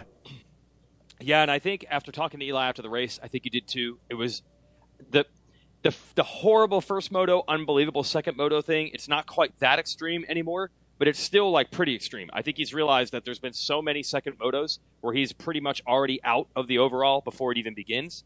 That after getting second in Moto One, I, and he gets a good start in Moto Two, I think he's like, I have to make this one happen. I have to Well, to. I thought the first moto was not going to go well. Like he kind of, I don't know. I thought early on, I'm like, oh boy, like he, you know, I think I think Kenny's going to get him, and I think this guy, you know, but he was good. Like he was great. I thought he regrouped a little bit, two three laps in, and, and got faster, right, uh, and then Yeah. pulled away. That was really He cool. over Ferrandis for a while, but Yeah, a second in the first moto, I don't even know. Has he had seconds in the first motos at any point? I'm sure he has. I would think because for a while there, we had, he had an issue with uh, uh, first motos, then he had an issue with second motos. It was uh, kind of he couldn't put two together. Uh, let me see here. He got uh, second in the first moto, Washougal, obviously. Um, that's it. Yeah, one second place in one one first moto. Right. So Yep. rare that he went into a second moto thinking, if I win this, I get the overall. So I think you were seeing a little bit of that. Um, obviously, he could have been worried about dealing with Ferrandis, but it turned out Ferrandis was down on power, not bike wise, but physically. Uh, so no challenge from Ferrandis, no challenge from anybody. Maybe the funniest moment of the day for me, and we we touched on Oh. this on your on your post show. This is maybe the funniest moment of the day. And JT, I don't know if you did you watch qualifying, JT? I did, yeah. he Ferrandis gets the fast qualifier and he's talking to Ashley and he's like, I, I have a message. I have something to say. I have a message. And I'm like, okay, I thought like, it was going to be about GL. dude, I, I thought it was going to be about Waverly. I'm like, okay, he, he he's gonna, you know, whatever. Like, I want to say thanks to the crew. I don't know what. I just thought it was going to be something. And he and he goes, stop with the wood chips, please. I feel like Chad Reed was, if he would have seen this, he would have That's done a- a, backflip. That's right his spirit animal. Yeah. I, I thought that was hilarious. Like I was geared up for something big, and he was like, "Please stop with the wood chips. They're terrible." I love it. It's It is great. amazing. Because if you think about the podium interviews throughout the weekend, so Jett, the very first interview of the weekend is Jett as fast qualifier. I'm going to donate my winnings to the people at Waverly, Tennessee. You saw Hampshire and I think Mosiman emotional about Yep. the events of the world. I- I'm Mosiman about his dad. understand. Mosiman about his dad. About his dad. RJ with the yeah, Marines. Mosiman, his right. dad, right. He has to get heart surgery. So we're all these emotional podium speeches. So I'm like, oh, what's Ferrandis got in store? The wood chips, please. I have a message chips. to the track crew. Hey, all he cares about is winning. That's it. Oh, I love it. I thought it was great. Um, but anyway, so yeah, yeah. He said he was not feeling great. Um, yeah, second moto really wore him out. Right, it was the hottest race of the year by far. Well, maybe not by far, but hottest race of the year. Um, and uh, Well, it was pretty hot last weekend. I think he was saying that last weekend he might never have gotten back to full power, as he would say. yeah. So, uh, but yeah, he's 50 up now, JT. So he either ties Ken Roczen this weekend at Pala or scores one more point, and he is the national championship. Yeah, I think it's over. Yeah. Uh, I think Thanks. it's going to be. I think it's going to be really hot again at Pala Yep. this weekend, and uh, I just I don't like Ken's chances of beating him overall in points on a track like that on a hot day. Really cool first moto when you had uh, Dylan, Eli, and Ken almost in the same corner for a little while. That was awesome. That was good. Uh, yeah, Ken three five on the day. Didn't get the start in the second moto. I was watching him partic- particularly off the line, and Savatgy was next to him in the second moto, and Savatgy out jumped him and moved over. And uh, that was all she wrote for Ken's start for second moto, which JT I had him for first to the finish line in I Botman's did as fantasy. So close. in the oh, first, right, I mean, his- his first lap. is still good. Hey, bad day, first bad day, right? Bad day. We we got it. But that first lap of the first moto, holy crap! Yeah, yeah. Count me as surprised to see Sexton get get by him, catch him, Weird. and go by him in the second weird moto. day. Yeah, Uh, just not. I mean, he had kind of been on a roll right. ever since Washougal, and that was not a roll. That was more of a mediocre day. Uh, Cooper Webb, third overall, first podium of the year, four three on the day. Uh, good job for Cooper Webb. He got his traditional good starts, or pretty good, anyways, and uh, fought like hell, which is what we've been seeing, and the starts and what we've been seeing. The only thing we didn't see was the shuffling back. Uh, yeah, he was good, man. Four three You on want the to talk day. about the, the frame gate? Yeah, he said he changed his frame on the podium and that Roger and Ian were going to kill him, right? That's what he said? Uh, something like that? Yep. Um, I haven't got this Thought far. he, thought they were going to kill him. yeah. Uh, so K Team's been doing this for a couple of years. Uh, I remember the, I think it, maybe the 250 guys at TLD went back uh, from this brace. There's a, there's a brace that goes across the front of the cradle, um, and it's not stock, and it has been added, which is fine, totally within the rules, obviously. And I believe that 250 guys were going back and forth at one point, TLD guys, and, and then it's been there for a long time. So that brace is gone now, and uh, a little bit more flex for Cooper Webb, and obviously it's something that Weege tensions are high over there a little bit. I feel. No, I, I believe you're right. Um, Yeah. First, I, first we have to qualify this. I've been hearing a lot of, hey, not from everybody. Everybody has different opinions, but I've heard some fans saying, hey, stop making a big deal out of career first for this guy, or in Webb's case, first podium of the year. There are too many riders out.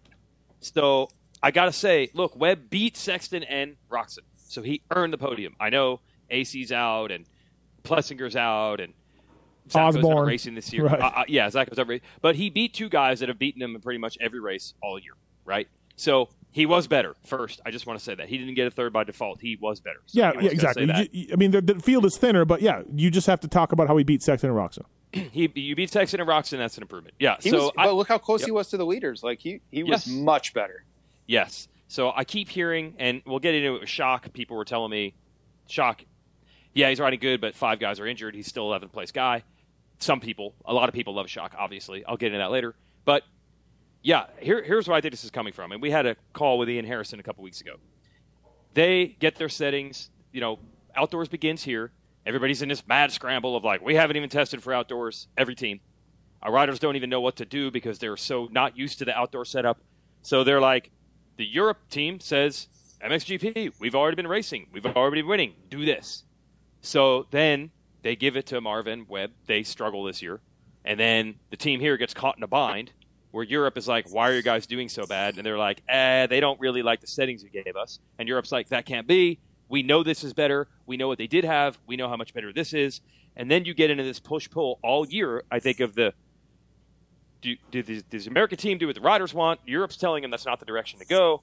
And now we've got this whole other thing where Webb has left Baker's factory, and I think we all agree, right? If you're Ian and Roger and probably KTM Europe, you would prefer Webb to stay at Baker's, right? I think we all know this. Yes. They- That's why they are partnered with Aldon. Yes, they believe in Aldon Baker. So also, if Webb is saying, I don't want to do the bike setup you want, I want to do what I want, how easy would it for them to be like, you're just using the bike as a scapegoat, you left Aldon's, it's on you. So I, yeah, I do agree. I think there has been tension. So yeah, okay. And and we asked him a little bit in the press conference about what he likes riding at, uh, at the 83 compound, which is Chad Reed's old place, and you know he said he was thinking about retiring. He was, Yeah. and and you know, yeah, absolutely understandable, right? It's uh, talk to RV and talk to Dungeon and all of that. So um, the brace helped. Obviously, he had it last weekend at Budds as well, from what I've been hearing. So um, it's not something just for this race, uh, but yeah. Any, anyway, you look at it, um, that's a that's a change on the bike, a pretty big change, and third overall for him. I, I just I don't know like you know there's obviously people in, in the industry that are like oh you know KTM's holding him back and they just want him to you know they don't, they don't want him to do well because he's left that place I, I'm not going there man No. I'm just not That going there it's ridiculous. it's they want to they want to do well they want to win as Weege said they have smart people that say that you know this is the way to go and and everyone's trying to work together here but you know um, yeah I don't always agree with the well, Europe says this is better, and, and our data says this is better, so it's going to be better. Because I, I if you gave me, and I, and I hate doing this because they're like, you are not, blah, blah, whatever. My experience, just because something looks better and works better for someone doesn't mean it's going to work better and, and do better for someone else. Like, everyone is so different in what they want and what they need out of a motorcycle. Jeffrey Herlings' setup has nothing to do, in my opinion, with Cooper Webb. They're four or five inches probably difference in height, uh, three three three to four inches, which is it makes a big difference. They ride completely differently. You can't just blanket statement say this is better than that because this guy likes it more or our data says this is better. That's not how this works, in my opinion. The rider is such a critical component and technique and approach and what they how they ride the bike and all those things are a huge factor. So when I hear blanket statements of like that can't be better, I just shake my head. It is funny though, JT. In my experience with testing, and I can think of some motor mounts. I can think of a front axle. I can think of a carburetor setting. Uh, different teams I've been on, where universally the riders have have all loved the move that we've done. Like like Vuillemin, Ferry, Chad were like yes, you know what I mean, or or Langston and Kelly Smith and Brock Sellards were like yes, you know what I mean. Yep. Uh, and some of that involved illegal swing arms also. Um, But yeah, so I there are things where you're like yes, you know what I mean. At yeah, times- yeah, at times yeah, that's at true. times, right, right. Yes. So um, but not always. Right. That's my problem. Like Right. you can't. I don't think you can make black and white statements by these riders in Europe on these tracks on all of this different stuff. This is better. and Cooper Webb, 7,500 miles away on these tracks, and he's a different rider with different technique and different height and all these things. It can't be better. Like that's to me problematic if that's what happened. Like, Yeah, I who knows, right? That's a good I- way to go about th- it. Look, there there is. As I've said this, I said this a month ago. Cooper Webb's 2022 Supercross season is going to be fascinating on so many levels. You guys all agree, Yes, right? agreed. Weege? Yeah. Yeah. Yeah, the, I mean, if he starts doing well, then it's no longer fascinating. But Right. the run up to the season, Yeah. Like I can already predict the our I can already predict our, our preview shows, right? Like we can already do this. Uh, well, he, so he's just he- put he's put he's put a lot of pressure on himself that I don't think would be there. Yeah, yeah. Well, I have to say, I, I feel like even getting this podium, even making this progress, it takes a little bit off. Because if he had nothing but bad finishes since the day he left, all for six months, um, that would be a little worse, I think. And I know it's outdoors and it doesn't necessarily apply, but I feel like even a decent ending to the season is something that he can be like, okay, I'm all right. Uh, I want to mention a few things. He did not just say the bike. He he took blame for, you know, you know, I'm switching the program. You know, it's, it's taking a while to like get into that. I am still training. Uh, and I asked him. Remember, we had a controversy over Twitter like two months ago or something, where Denny Stephenson is like, "We all know the problem is the way he turns. Helps in Supercross. I didn't It's see bad this. for outdoors. I didn't see Was this. I didn't see any about this. Really? Two months ago? What we talked about it on Pulp. I got in the Twitter battle with Denny Stephenson. Oh. Okay. You and Phil called me on Pulp to talk about this. Yep. Do you not? Where where, where are you right now? Are you- Nope. Yep. I remember. Yeah. Moving on. Okay. Yeah, so I got to say, I'm like, do you think part of it is some of your strengths? We know where Webb's real strength in Supercross, right, is cutting low in the 180s, staying out of the ruts. That is not anything that even applies outdoors. And he's like, yeah, I do admit that Supercross comes easier to me, but I do believe I can be a good outdoor rider. So he didn't put it all on the bike. He's a He did not put it national the bike. champion. My comeback to all these people is he's a national champion. You don't luck into that. You don't you don't get that, you know. Yeah. He he can ride outdoors.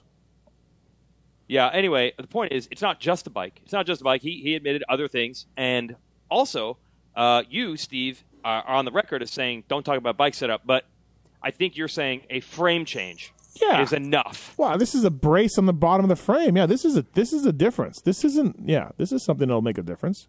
Absolutely. Yeah, this is not some clickers for Justin Cooper Right. Sakamoto. That's what I'm saying.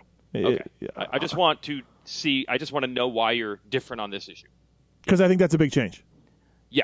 Yeah. That's fair. Yep. Uh Cody Schock, sixth place, JT. Cody Schock crushing it. Incredibly good. Yeah, he's he's good, Incredibly man. good. Yep. Uh, So and that's what I did. yeah. I, if you look at my Instagram today, I just did some data because it's awesome. I think it's awesome. But I did have some people saying, like, you media guys, you hype stuff up. Like, all these guys are hurt. Of course, somebody's got to get sixth. I mean, he did beat Savatgy, say, which is good. Yep. But I decided to look, and I actually went, I'm like, let me just pick a random round. I looked at High Point. I think he went 13 15. I'm like, let's see the gap to the lead there. He's way closer. He's like 30 seconds closer to the lead at the end of both motos and Ironman than now. So he's definitely gotten faster. It's not just He's the gotten better. same. I, I, I don't think those Yeah. people are hundred percent wrong because Yep. the field is thinner. Yep. But I don't think we should poo-poo Schock's improvements either, if that makes sense. Right? Yeah. Like they're not hundred percent wrong. Yep. That doesn't mean that Schock is not riding incredibly well. right. If if just to name one, if Cianciarulo is racing this weekend, Cianciarulo does probably beat him. Yeah, and I'm, I'm and I'm going to add Marv and like Christian Yeah. Craig and like Right. all those guys are probably beating him. They beat him all year. Like Right. it's fine. That doesn't mean that he's not riding awesome. Yeah. We just had such a controversy. I don't know if you guys remember. There was a big crash in 250 Moto 2 at I'm Millville. trying to stay away from it. Weege. I don't know if you're really this. trying to stay away from it. Hmm. Interesting. Tell me more.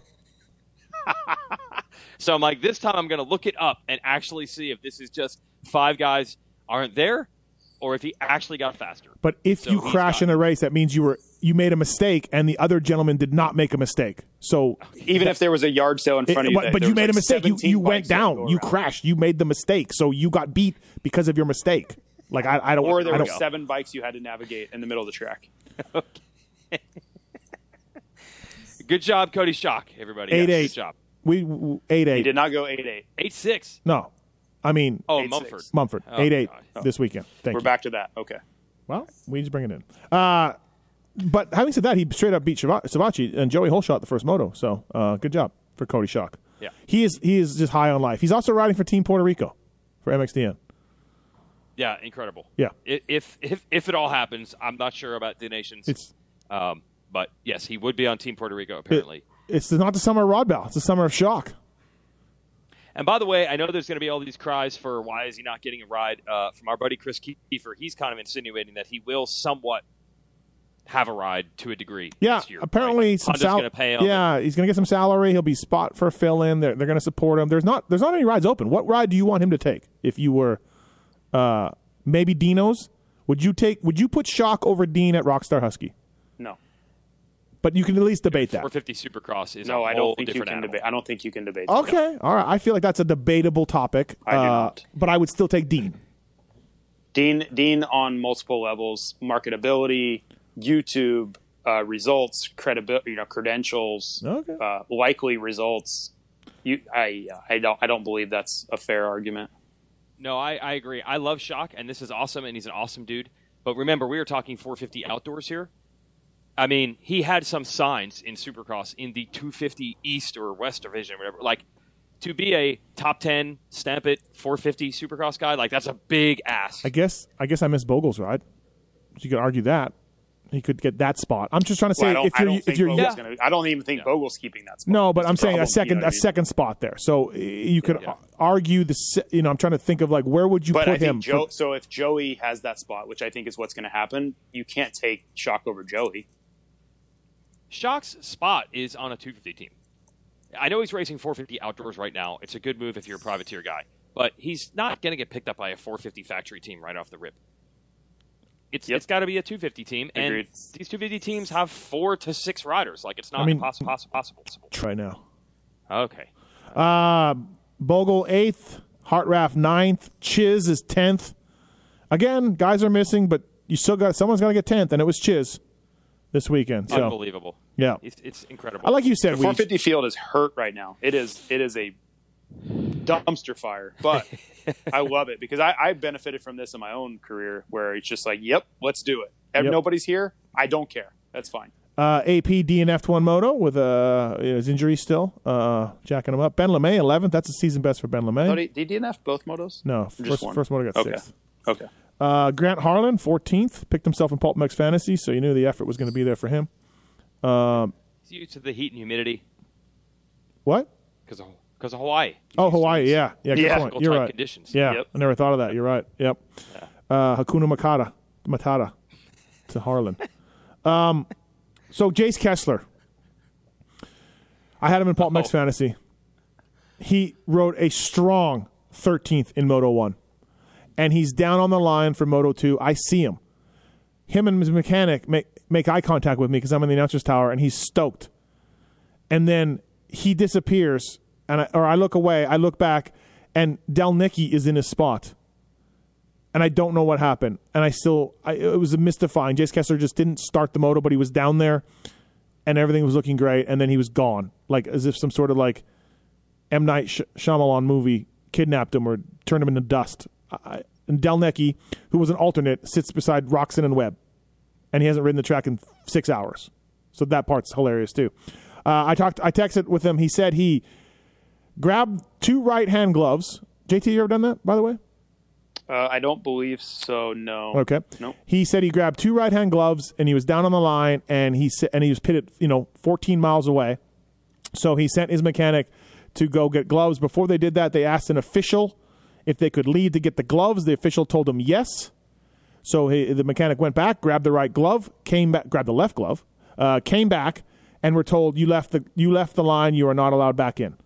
They got the official by another official. They grabbed the official that told them he could go, and the official said, Yes, I told him he could go. The other official who was outranking him said, Well, you asked the wrong guy.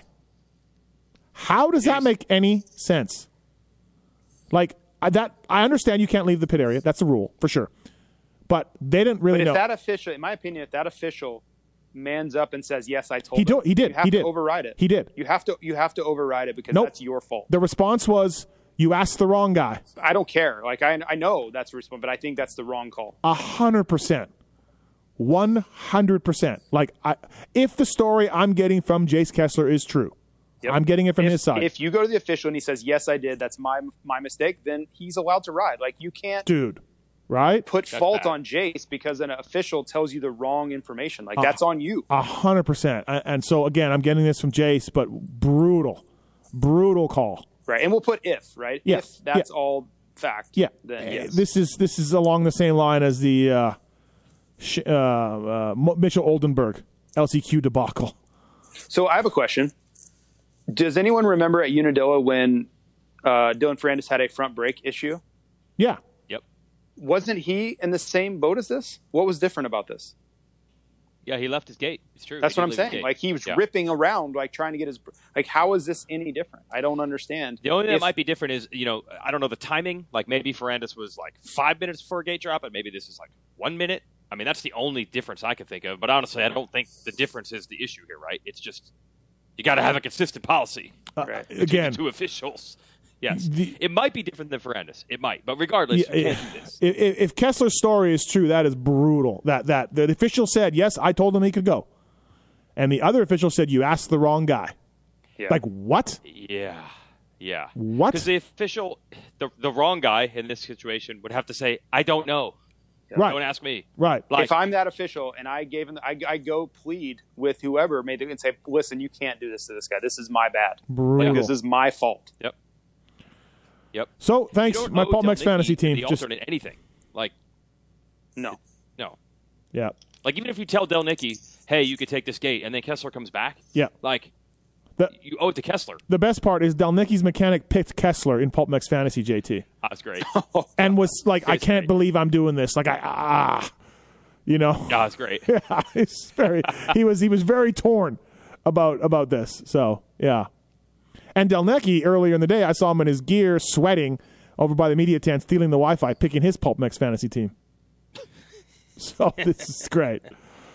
yeah, it was awesome because uh, it was Matthes and Dustin Pipes just lamenting how their day was going to go so well Yes. until what happened to Kessler? Yeah. Like, what Pipes happened? were- and Matthes like, I don't know. I saw him. Pipes was then- pounding the steering wheel, JT, in anger. I don't know what happened. Bang, bang. yes. And then Del Nicky and his mechanic Court come pop bopping up the road. And we're like, there he is. How did you get the spot? And they're like, we heard it was gloves. Uh, oh, it just Uh, crushed Matthes and, I- and Pipes. Crushed them. I should have been. I did say, uh, Travis F and Delnecki is there. Like I, I was probably jacked. I was, I was kidding. He knows I'm kidding, but Steve, have you Yeah, talked the- to uh, yeah. have, have you talked to Pipes's truck driver? Yeah. Also, I am Pipes. yeah, he found me. Yeah, Are you guys good?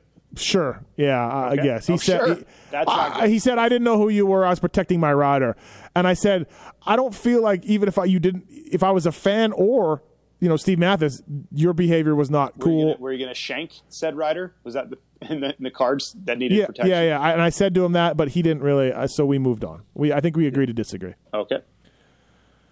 Uh, but yeah, so that's the story of Jace Kessler's day, everybody. 13th and uh, grabbed two wrong gloves. Grabbed one wrong glove, I should say. Um, Rodbell was getting whippy again. Good to see. Rodbell Yep. whipping it. Uh, Kevin Moran showed up. First first time since Supercross. Uh, put in the top 20. Good job. Runkles. Runkles Nation. Again, did well. what are you laughing at? People love Runkles, man.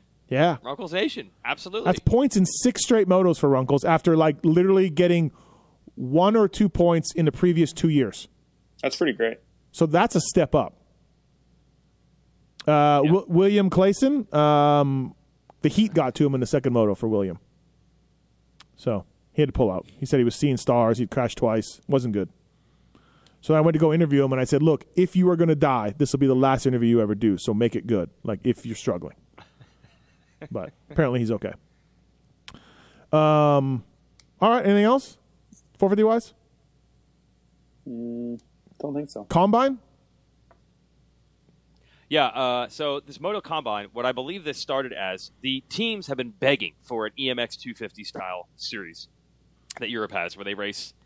JT, you might know. I don't know, like eight GP rounds or something, right? Yep, something like that. Like mixed in with the GP weekends. So you're on the same track, They got schedule. it's they got rough. 125s. They got 250s. They, they got, got 65, 85, 125, Yeah. 250, and It- open. it's nuts. women, women's But they're all spread out. Like not all of them are at the same time. There's only Yeah. two per weekend, and they're spread out. Right. So the theory is that that's a better way to prepare amateurs than you know racing Loretta's and Freestone and Minios and Mammoth and, and all those races. Um, and which I agree with. Um, yeah. they've had some amateur riders under factory deals that haven't performed at the pro level. Oh. Oh, tell me more. Damn it! I wish there was a way I could mute just you listening to that, Steve. So, uh, meanwhile, what has happened is Jett Lawrence is by far the best 16 or 17 year old, now 18, that we've seen in this sport in a long time. Uh, you know how teams are. Sometimes they will skew data in their direction, and they'll be like, "Yeah, we don't get the good 16 year olds anymore because now they're on 250s and their bikes are faster and they're heavier, uh, we, and and they need more time and they need more experience than they used to." Yes, James Stewart, Travis Pastrana, Ricky Carmichael can do it. Ron Lechien, but this is a different era. They need better tutelage, and then this one guy, Jett Lawrence, has it, and look how good he is. Now we all know part of it with Jett is his talent, but maybe part of it is that. So they've been begging for a EMX style series. There's not a lot of room to cram that in because we have a one day format compared to the GPs. Uh, long story short, I also think that MX Sports, even though it would benefit them to be the ones holding these races, I think they're like, but we don't want the Minios and Mammoth and Freestone and all these other. Loretta's, I don't think is ever going to be threatened. Like Loretta's is good to go, but I think they also feel like if we just make every amateur really only care about six big amateur races at the nationals, they'll probably stop going to some of these other amateur events. And even though that could benefit us, we want other events to succeed. So there's been this push pull of we want this, ah, we can't really do it. So this is the compromise. Um, it's essentially to try to prepare these guys better. Two long motos, 25 minutes plus two laps on the same track as the pros. It was hot as hell. That worked out good. And then they threw in all these workshops with coaches. I did some media training, partially to teach them, but most importantly, to make their day busy as hell. Because that, the teams have said, is one of the biggest things that the riders are shocked by when they turn pro that you have no time to eat, to drink, to debrief with your team. You're super nervous. Doesn't matter. You got to tell us about the bike, and you got four minutes to do it because we got to start working on it now. So they purposely built this day to be super busy. The only problem is that it was called the Scouting Combine, which makes it sound like the idea is you race this and you will get discovered by a factory team. Yeah, I, and we had a team complain to me, right? Like one of the privateer Yes, we teams. had a team yeah. say, "Why did we not get invited?" Right. In reality, this is the idea of the factory teams. Like they're just saying the riders we already have, we want to prepare them better. Now, yes, there were some non-factory guys there. I think they ended up opening up to the top ten of the B classes and the pro sport classes at Loretta's. So there are some guys that could conceivably be discovered. But it's not a hundred guys. It's not every guy that wants to be an a factory. which is what a combine is for NFL. Were or there, were there two yeah. different classes, Weege? No, it was just one class. Because I, I saw people Yep. posting that Ryder D won, but I don't think he won. No, he went two one. So there were two motos. Oh, okay. So I think that's where yeah. Hymus won the first moto. Ryder D led, fell. Hymus was all over him. He fell. Second moto, Hymus, I think crashed earlier, bad start. Okay. Couldn't couldn't catch him. Got so uh, th- that was another thing I think the teams wanted. Like, no, it's got to be one class. We want all of our guys to race each other. We want it to be gnarly. We want it to be tough. So I think the misnomer here is it is yes, the NFL Combine is for all the college players to have their chance to get drafted, to get discovered, so teams know who they want. We all know these teams have already decided. They already have deals with these guys. Um, but the name's a little weird. But I think once everybody saw what it was, they did like it. It, it needs some tweaks, of course, like any first time thing. I think they did like it once they saw it. Uh, Um, Chad Reed's but it is team won, it. right? Oh, sorry. Yeah. Oh yeah, that was a hilarious thing. So the reason Reed was there to go full circle was he volunteered. He wanted to be involved with this, um, which I kept asking him over and over. I'm like, just charity, man, just charity. Man, I must have said it to him ten times, and he's like, yeah, I'm just giving back, and I'm like, okay. Um, so yeah, Chad, they had the riders basically put their names in a ping pong Yeah. ball, like ping pong balls in a bucket. You pull a name out. For some reason, like the four fastest riders all ended up with Chad Right. as their coach, and I'm like, oh, this is beautiful. Right. I heard that. Yeah. Yeah. Chad got all the good, all the elite guys. Chad got them. Yeah. Yep, I think he went one, two, three, four, or something with his guys. So then, of course, Uh, Chad is now just claiming that he is the best coach of anybody out there. Yeah, Right. yeah, yeah. And it's all a little weird. I mean, any of these elite amateurs have coaches, they have trainers, you know.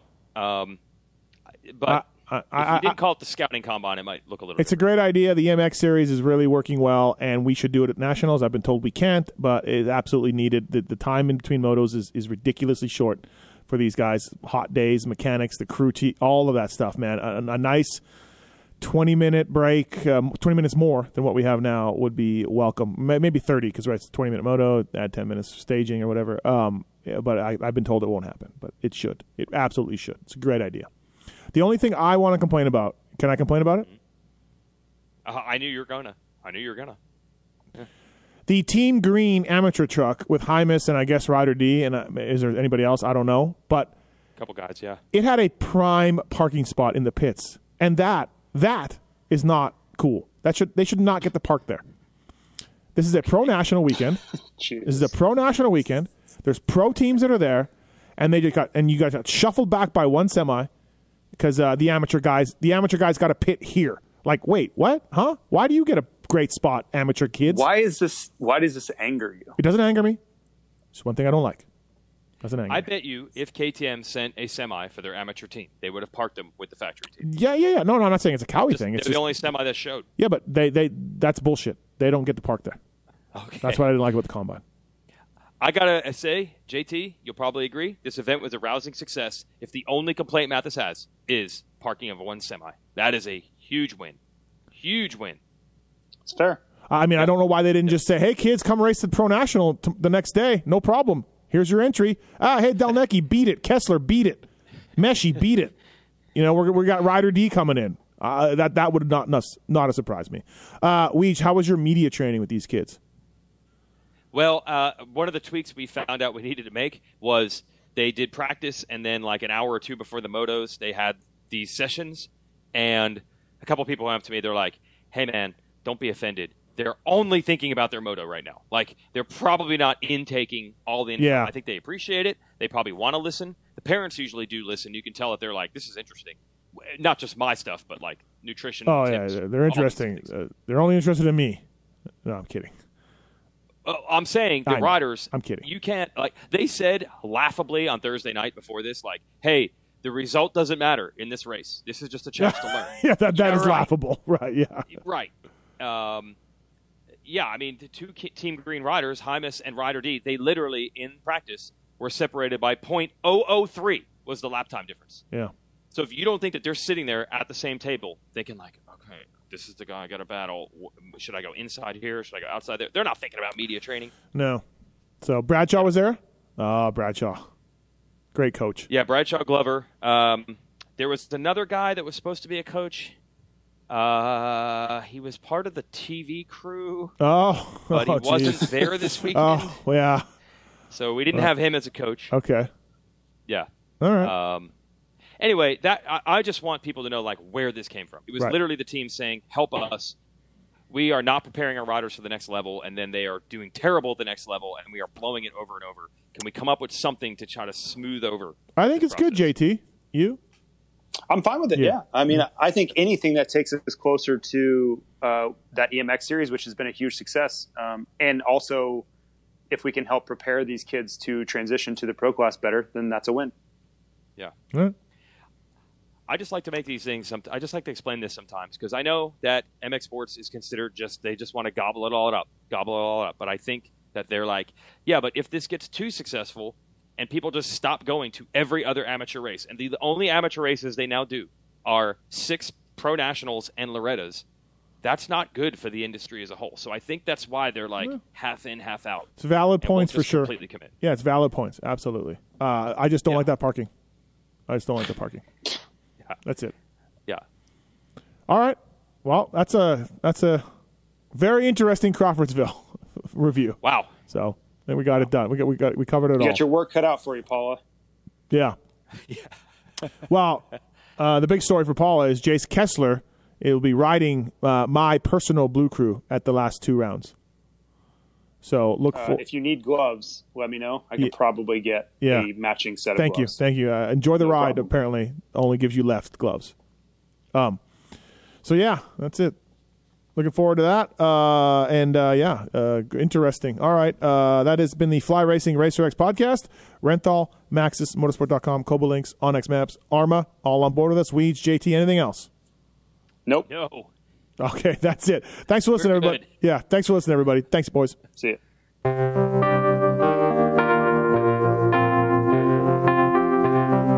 Thanks for listening to the Fly Racing Steve Matthes Show. Don't forget to check out some of our past shows, including motocross legends such as The Bad Boy, Rick Johnson. I looked down and my hand was junk. I mean, it was sitting over to the side. The tendons were jerking in weird places. And, and my biggest disappointment with Danny Storbeck is that he never said sorry. Because Danny and I were friends, and we've never talked since. Brian Lunas. Before the 500 event, Dave and I fly to Germany, go down to Stuttgart. There's this little shop out the back of the Mahle factory. We get our cylinders, take them back, and you know off we go. And you know we ran Nikasil cylinders as a factory part for a handful of years before anybody ever saw it in production. Dave Arnold. And, and McGill was all, you know how he did the big pancake thing, and Right. and he's got the thing. He's completely laying on the gas tank trying to miss his tree. I mean, he would have gone even harder, jumped farther if that tree hadn't have been, you know, if, if it hadn't have been there. The Hurricane, Bob Hannah. I love the guy. I don't dislike. I think he's the greatest competitor this sport ever had. Absolutely, 100% in my mind. I firmly believe that statement I said about these modern day guys in Switzerland or Holland or Belgium on 45 minutes on the same bike. You're not beating Roger. Are you crazy? They're not doing it. If they think they're so much better nowadays than they were in those days, they're fools. They're different bikes, different times. The Beast from the East, Damon Bradshaw. it got to the point where I didn't want to leave home. And once I got to the race, I wasn't into it. If I wasn't going to give 100%, I'm not going to take their money. The working class hero, Doug Henry. It was definitely an emotional moment for me, just thinking to myself, that's it, you know, and it's, it's amazing the stuff that goes through your head in a short amount of time of the things that, you know, that I was going to miss. The Dogger, Ron Lechien. Until you really open your ears and you want to listen to what they're saying, it's like beating a dead horse. I mean, you know, and I know from personal experience. Did anybody ever sit me down? Of course they did. Everybody did. Pro Circuits, Mitch Payton. There's two ways to make the money. One is you can sign for money, or two, you can earn the money. I'm a high believer in earning the money. I think they ride better when they earn the money. Seven time Jeremy McGrath. I was so mad, like so disappointed and so frustrated that I pulled picked and I left. Every point counts. I could kick myself to this day for not just riding around in tents. It's been no problem. My my ego got in the way, you know. The O Show, Johnny O'Mara. Stuff that you could you'd sit there if you didn't even want to ride it, you just wanted to just look at it all day. I mean, I got a chance to test all that. I like that era I was in. I really do. Search Pulp MX in the iTunes Store to enjoy these and over 800 great motocross podcasts.